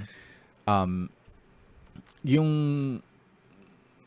yung willingness willingness lang natin to dive into complex I think varies from person to person Mm. and yung yun hindi mo naman kasi imposible naman kasi you, you'd be the you'd understand all the complex things in the earth diba? Mhm. so parang you choose which you want to invest your life in. Parang kunyari poetry. If you Mm. want it to to be all over your life dive into it diba? If you want to be good at it dive into it. Comics if you want to dive into it. And be be good at it dive into it and like consume it constantly and willingly and you know stay in it. Mm. para live it. Um and yun yung doon papasok yung sinasabi ko na if you do that if you achieve that mode Mm. then it is simple if I read poems I know how I read them sa, sa comics Mm. kapag dumating na sa point na sobrang dami mo ng comics, 'di ba? Sobrang dami mo nang nabasa. Mm. And makita mo na na simple lang yung fact na dami ko nang nabasa ng comics. Bago mo ma-achieve yun, bago mo ma-achieve yung normal na yun, bago mo ma-achieve yung normal na ang dami mong nabasang tula, ang dami mo, kung paano mo na nababasa yung tula, mas Mhm. madali na lang ganyan or mas naiintindihan mo na ng gusto. Mm. Mas mabilis na siyang pumapasok at lumalabas sa'yo, ganun. Mm. um, bago siya maging ganun kasimple, dadaanan mo muna yung Mm. lahat ng techniques. Mm. Alam mo na kung ba, paano niya yung ginawa. Mm. Alam mo na kung kung bakit ganun yung approach niya. And then magiging simple na lang yung mga bagay-bagay. Oh. Um, siguro ang uh, isang thing din talaga is to to be obsessed. Sometimes you need to be obsessed eh, no? I um, I remember the uh, a recent uh, uh, Joe Rogan Experience episode. Ang guest niya is si Mr. Beast. Mr. Beast yung uh, YouTuber. So Mr. Beast, he is uh to those who are not familiar, he is um probably I don't know uh, kung pang ilan siya sa big basically one of the most successful YouTubers of all time. 'Di ba? Hindi ko alam kung pang ilan siya sa dami ng subscribers, pero he's up there with uh, PewDiePie and the yeah. the rest of the, kumbaga yung mga malupit talaga. Ang sabi niya, high school pa lang daw siya. Actually, 10 years old pa lang ata siya. Ever since na-discover niya yung YouTube. Ah, Talagang, yun ang buhay niya. ah, Talagang yun ang buhay niya talaga. Ah, to the point na nagkaroon pa siya ng mga tropa eh. Na, meron silang grupo na basta he- that's all he can talk about. mm. And yung inaaral nila kung ano yung mga yung mga thumbnails, Mm. which thumbnails work. yeah, 'Di ba? Parang they they looked at uh, a thousand thumbnails and tingnan nila kung ilan yung views. So they created a data a data I don't know kung uh, nag-collect sila ng mga data about a lot of uh, things that might help something a, a YouTube content to become viral. Ganon sila. And Ka-obsessed, no? Oo, talagang hindi hindi siya lumalabas, hindi siya wala wala siyang ginagawang iba kahit hanggang ngayon as successful as he is already. Kumbaga I if you are eh, kumbaga I I I really recommend people to watch that episode. Diba? Yung It's kay Mr. Beast. kay Mr. Beast. Sobra. May intindihan mo kung bakit siya successful. Yeah, kumbaga, yeah. kumbaga, ba- ku- if, uh, even if just half of what he said was true, tapos the rest is bullshit, magiging successful pa rin siya. Deserve niya pa rin. Yeah. Grabe yung ginawa, yung ano, uh, it's, uh, it- well, it just showed me what, what what kind of what is necessary to become as successful as he is in this chosen field. And he's very happy at kumbaga parang masayang masaya siya. oh. yeah, yeah. For me, beyond beyond the, the money, which is you know very very nice to have, Oo. and the um and every and all the other accomplishments, I think it it it's his happiness that gives me a sense that he is successful in the thing that he tried to obsess with. Mhm. Parang, oh, I mean, kung ako gusto ko lang naman, kung masaya ako sa kunyari nakasulat ako ng limang libro and sobrang saya ako nasulat ko yung limang libro Oo. na, if they don't sell, Mm. Okay lang. eh, they don't sell. Oo. But I'm happy about it, and I will count myself as a successful person because I did it all. I did Yeah. it the way I want to do it. At saka the first uh, the first customer that you have to please is yourself eh, 'di ba? Parang parang write things or create movies that you would want to watch. 'Di ba? Yeah, ganun naman eh. Diba? Or write co- comics, draw pictures you want to look at. Basically, put in existence the things that you want to exist. Yes, yun. Hmm. Yun. Ma- Ano tayo? Do you have any other projects that you want to talk about before before we wrap things up, man? Um, ano lang ako, in, um, may, yung mga projects ko, uh, I can't just announce them yet. So siguro pagbalik ko na lang, pare, pagka, uh, next time, kapag ka, uh, umulit tayo, no? Sige, sige, Saka pwede yes. ko na i-announce. For now, Okay, next time tayo. Okay. For now, Instagram, nagsa-story ako every day and every time na may pwede na akong i-announce, Mhm. I, I announce it. Ang Instagram ko ay LR Basyang. That's, LR Basyang. Oh, LR for Leandro Reyes and Basyang for Lola Basyang. Just follow me on Instagram and you'll know all my, like, where my projects are and what they are and when they're gonna happen. Yes. All right. Any parting words you want to uh, say? At may tanong si Ross B. Can you answer this a little? Oh, sige, Just quick, sige. parang, Ano yan? How do you deal with writer's block? um, okay. you ako kasi, alam mo, hindi ko, I don't wanna jinx it, pero, pero never kasi ako na writer's block eh. Oo. Feeling ko kasi, if you're, una, siguro, siguro, kaya hindi ako nara-writer's block. Kasi I've always been scared about the duty that to, ne- to never run out of words. And kung paano, pa, why, how, how will you be scared? And then just read. Subscribe to the fact that you have to inhale twice to be able to exhale once. So read more. Um, and if you read more, pan, sinasabi ni, ni Sir Ricky, pag manonood ka ng pelikula, panoorin mo mula sa harap, Mhm. tapos pagkatapos mong nagawa yun, panoorin mo mula sa likod. Ibig sabihin, kapag pinapanood mo na mula sa likod, tinitingnan mo na kung anong intention nung mga bagay na nangyayari sa film. So, aaralin mo na siya. Um, so, ganun, ganun sa tingin ko kung bakit, kung paano mo ma-overcome yung writer's block na Mhm. um, natural, it's a human natural tendency to be fascinated in things that you don't know fully. Mhm. So, expose yourself to to art, to the chaos of things that are happening and read more. Hanggang di ka pa nakapagsulat, magbasa ka pa. Mhm. Kapag di ka pa nag- nag-exhale, yun yung pagsusulat, Mhm. ibig sabihin hindi ka nag-inhale enough. Mhm. And e- inhale different artists and, you know, um, panoorin mo sila mula sa likod. Mhm.